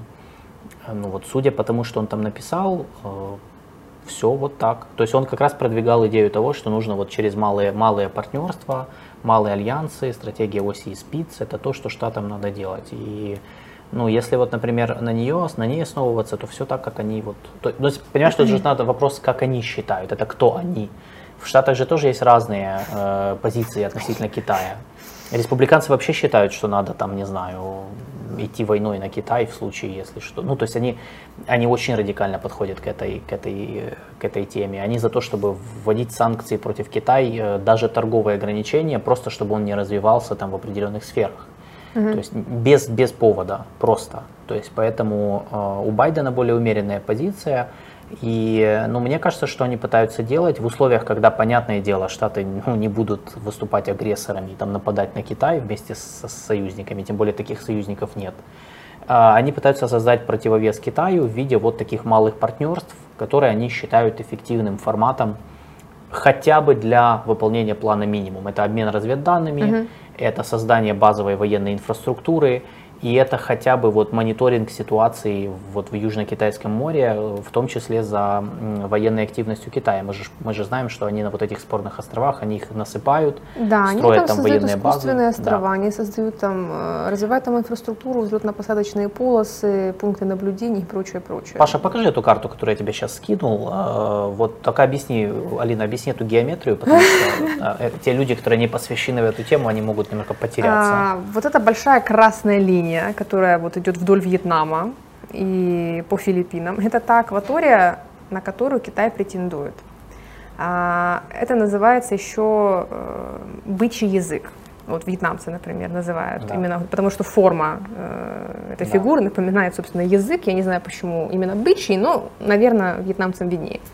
А, или, или еще это называется территория девяти линий, потому что часто вот, эту вот э, этот кусок воды обозначают пунктирной линией, угу. и почему-то именно девяти пунктирами. Я ну, не там знаю, 9 линий вмещается. Да, да, именно 9 вмещает. Да. Ну, могло бы быть и больше, короче. А, бычий язык 9 линий, 9 пунктирных линий. Это вот та акватория, на которую Китай претендует. Это Южно-Китайское море. Южно-Китайское да. море, Те, да. кто слушает аудио, загуглите себе... Э, Просто карта там или конфликт. Карта э, спорные территории, да. спорные территории Южно-Китайского моря, и у вас откроется, вы увидите такую карту, где будут разные страны, и, пос, и между ними вот те, которые претендуют на Южно-Китайское море. А, собственно, вот. Синяя линия – это то, куда претендует Вьетнам, желтая линия – это то, на какую акваторию претендуют Филиппины, там еще есть Малайзия и Бруней. Э, в общем, все хотят поделить эту территорию между собой, эту акваторию между собой. Китай в 2013 году сказал нет. Пришел к власти Си Цзиньпин, так совпало.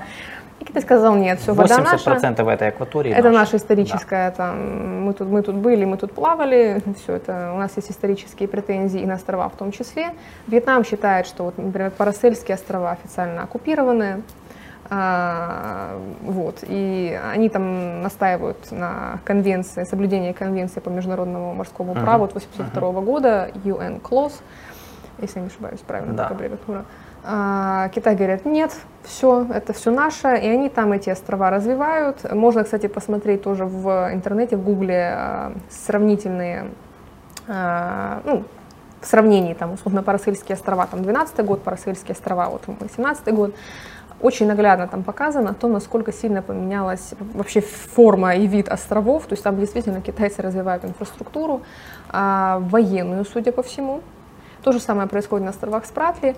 Ну, помимо того, что это, ну, эти острова, которые безлюдные, да, не, не населенные, они представляют военный интерес, они еще представляют и коммерческий интерес, потому что там Юго, Южно-Китайское море, вообще эти острова в частности, это источники углеводородов. То есть там и запасы и газа, и нефти, если я не ошибаюсь, поэтому Китаю это тоже, для Китая это тоже очень важно. Это опять-таки в контексте попыток диверсифицировать источники поставок э, энергии, либо самим разрабатывать э, энерго, источники энергоресурсов, для того, чтобы снизить зависимость от Малакского пролива, от поставок энергоресурсов через Малакский пролив. Потому что 80% энергоресурсов, которые Китай экспортирует, Импортируют. Импортируют. Импортируют. Это все проходит через Малакский пролив, через Южно, Южно-Китайское да. море, поэтому то есть это да. вот э, перекрыть Китаю доступ к Малакскому проливу, к акватории Южно-Китайского моря, и это да. рухнет... Но э, через Южно-Китайское море также же проходит и много и других в, судов. И в Японию в том числе, да. например. Да, это вообще... для, для Китая, короче, если да. вот перекрыть эту акваторию, все, это катастрофа для энергетической безопасности да. Китая. Покажи вот эту фотку, то, что ты говорила, сравнить, вот как насыпают, как китайцы развивают да. вот эти спорные острова, это один из островов Спратли, э, спорных в Южно-Китайском море, то есть слева вы видите, как он выглядел. Их там четыре, они называются четыре ша.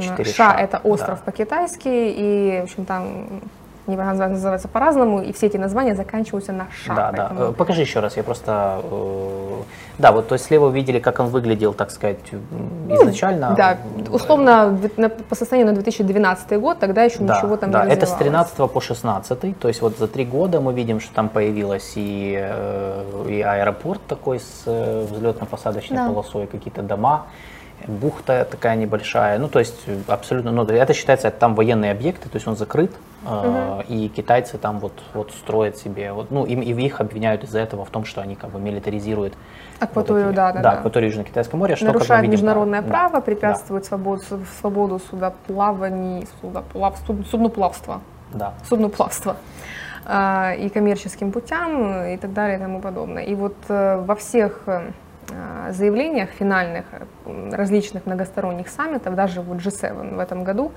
вы можете, э, даже квот, квот в том числе, вы можете найти вот этот пункт о том, что ай-яй-яй, мы за свободу судоходства в Южно-Китайском море. Да. Китай могут э, прямым текстом не обвинять, но обязательно пункт про Южно-Китайское море будет uh-huh. учтен. Это касается вот всегда, когда происходят многосторонние саммиты со странами АСИАН.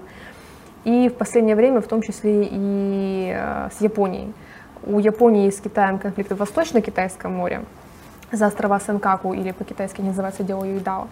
Но Япония, как ответственный региональный лидер, конечно же, и учитывает интересы своих соседей по региону и их проблемы в Южно-Китайском море и всегда порицает Китай за милитаризацию и за те, да. вообще беззаконие, что они там творят в Южно-Китайском море.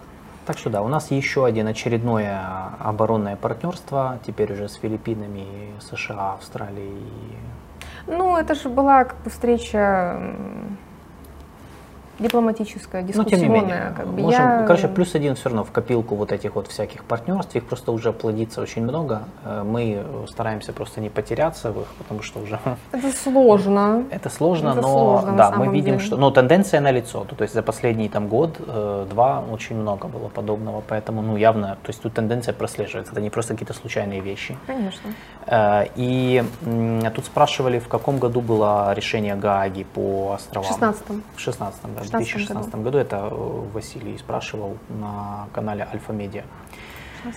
Так что да, будем, э, мы будем следить за этой ситуацией, потому что очень интересно развиваются события в Азиатско-Тихоокеанском регионе, тем более, что... Очень много трендов там прослеживается. Да, вот э, правильно писал один из наших подписчиков, что вот здесь и показывается концепция глобального НАТО, да, это же один из... Этот тренд хорошо виден именно на примере этого региона, как Штаты пытаются затянуть в эту вот глобальную антикитайскую коалицию много стран, но постепенно, аккуратно, ну, без резких движений, понимая, что если перетянуть, то будет слишком плохо. Э, поскольку очень многие страны, как и в Европе, так и в Азии, они не готовы воспринимать Китай как врага, противника, воевать с ним там еще как-то, то есть абсолютно не ну, другое и отношение. вписываться за Тайвань. И вписываться за Тайвань тоже, да, мы должны тоже это иметь в виду, э, не все так, потому что, ну, как бы интересы Штатов это одно, интересы этих стран это совершенно другое, как и общественное мнение. Э, поэтому здесь э, ну, будем... Это показывает, что для Штатов Китай остается номер один несмотря на войну в Украине, и в Украине нам надо с этим, нам надо это тоже учитывать. То есть мы должны понимать, что это вот то, что и республиканцы, которые сейчас э, ну, готовятся взять реванш на выборах президента в следующем году, они же еще более, а, ну, они еще более антикитайские, но при этом они еще больше, в больший приоритет отдают Китаю. Э, и это одна из причин, почему они говорят о том, что надо там сокращать помощь Украине и как типа стабилизировать ситуацию, быстро выводить на переговоры.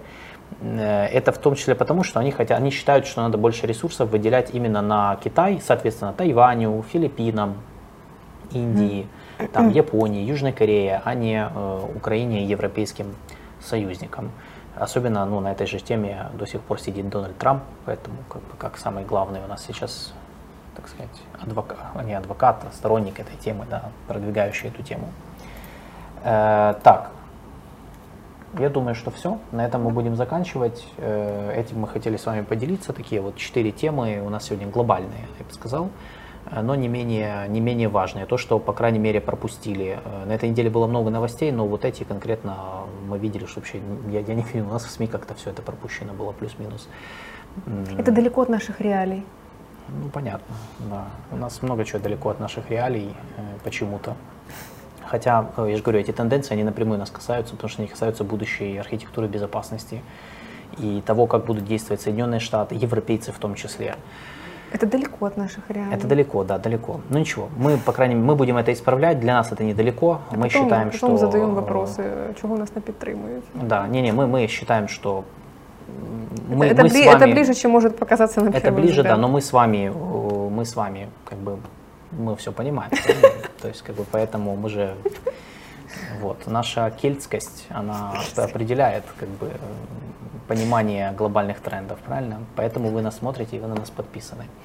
В общем, спасибо, спасибо всем, что нас смотрели. У нас три были... спонсора за сегодняшний Да, у нас эфир. за сегодня три спасибо спонсора. большое. большое спасибо за подписку, за поддержку нашего канала. Э, всем спасибо за внимание сегодня. Э, будут ли обсуждения про кандидатов в президенты США? Я хотела Будут. предложить сегодня, кстати, ну, на, на будущем. Мы будем это обсуждать. Мы не пропустим выборы в Штатах. Вы же серьезно? Но мы, мы Турцию обсуждали. Вы хотите, чтобы мы, мы такое не пропустим? Такая вечеринка это как раз для нас. Поэтому мы будем много о них говорить. Просто сейчас пока рановато, потому что, во-первых, э, ну, ну как-то просто еще есть время. Мы никуда не спешим. Плюс мы не хотим сейчас забивать эфир там, ну, разговорами про кандидатов э, так далеко от выборов. Хотя бы mm-hmm. пусть начнется как это, э, марафон к праймерис, да, mm-hmm. на следующем году, и потом мы начнем что-то об этом говорить. Плюс, может быть, к тому времени мы поймем, что будет с Трампом, с другими кандидатами, останутся ли они вообще в этой президентской гонке или нет. Поэтому да, в любом случае, э, спасибо большое. Пишите нам, если у вас есть какие-то предложения по темам, которые вам интересны, мы постараемся это все учитывать. И на следующей неделе, э, да, мы анонсировали, что у нас на, этой неделе должно было быть два эфира, но не получилось. Э, на следующей, э, я думаю, ну мы сейчас как раз будем согласовывать время, но я думаю, что я, я напишу в YouTube и в соцсетях как бы об этом. Мы будем, мы хотим сделать эфир отдельный по международке, чисто по, э, по международным отношениям, короче, такой достаточно глубокий. Фундаментальный. Да, да фундаментальный, пока не буду спойлерить, но э, следите за обновлениями. И в пятницу, как обычно, у нас будет разбор международки, так что до встречи на следующей неделе. Всем желаю хорошего конца пятницы и хороших выходных. Всем пока. Всем пока.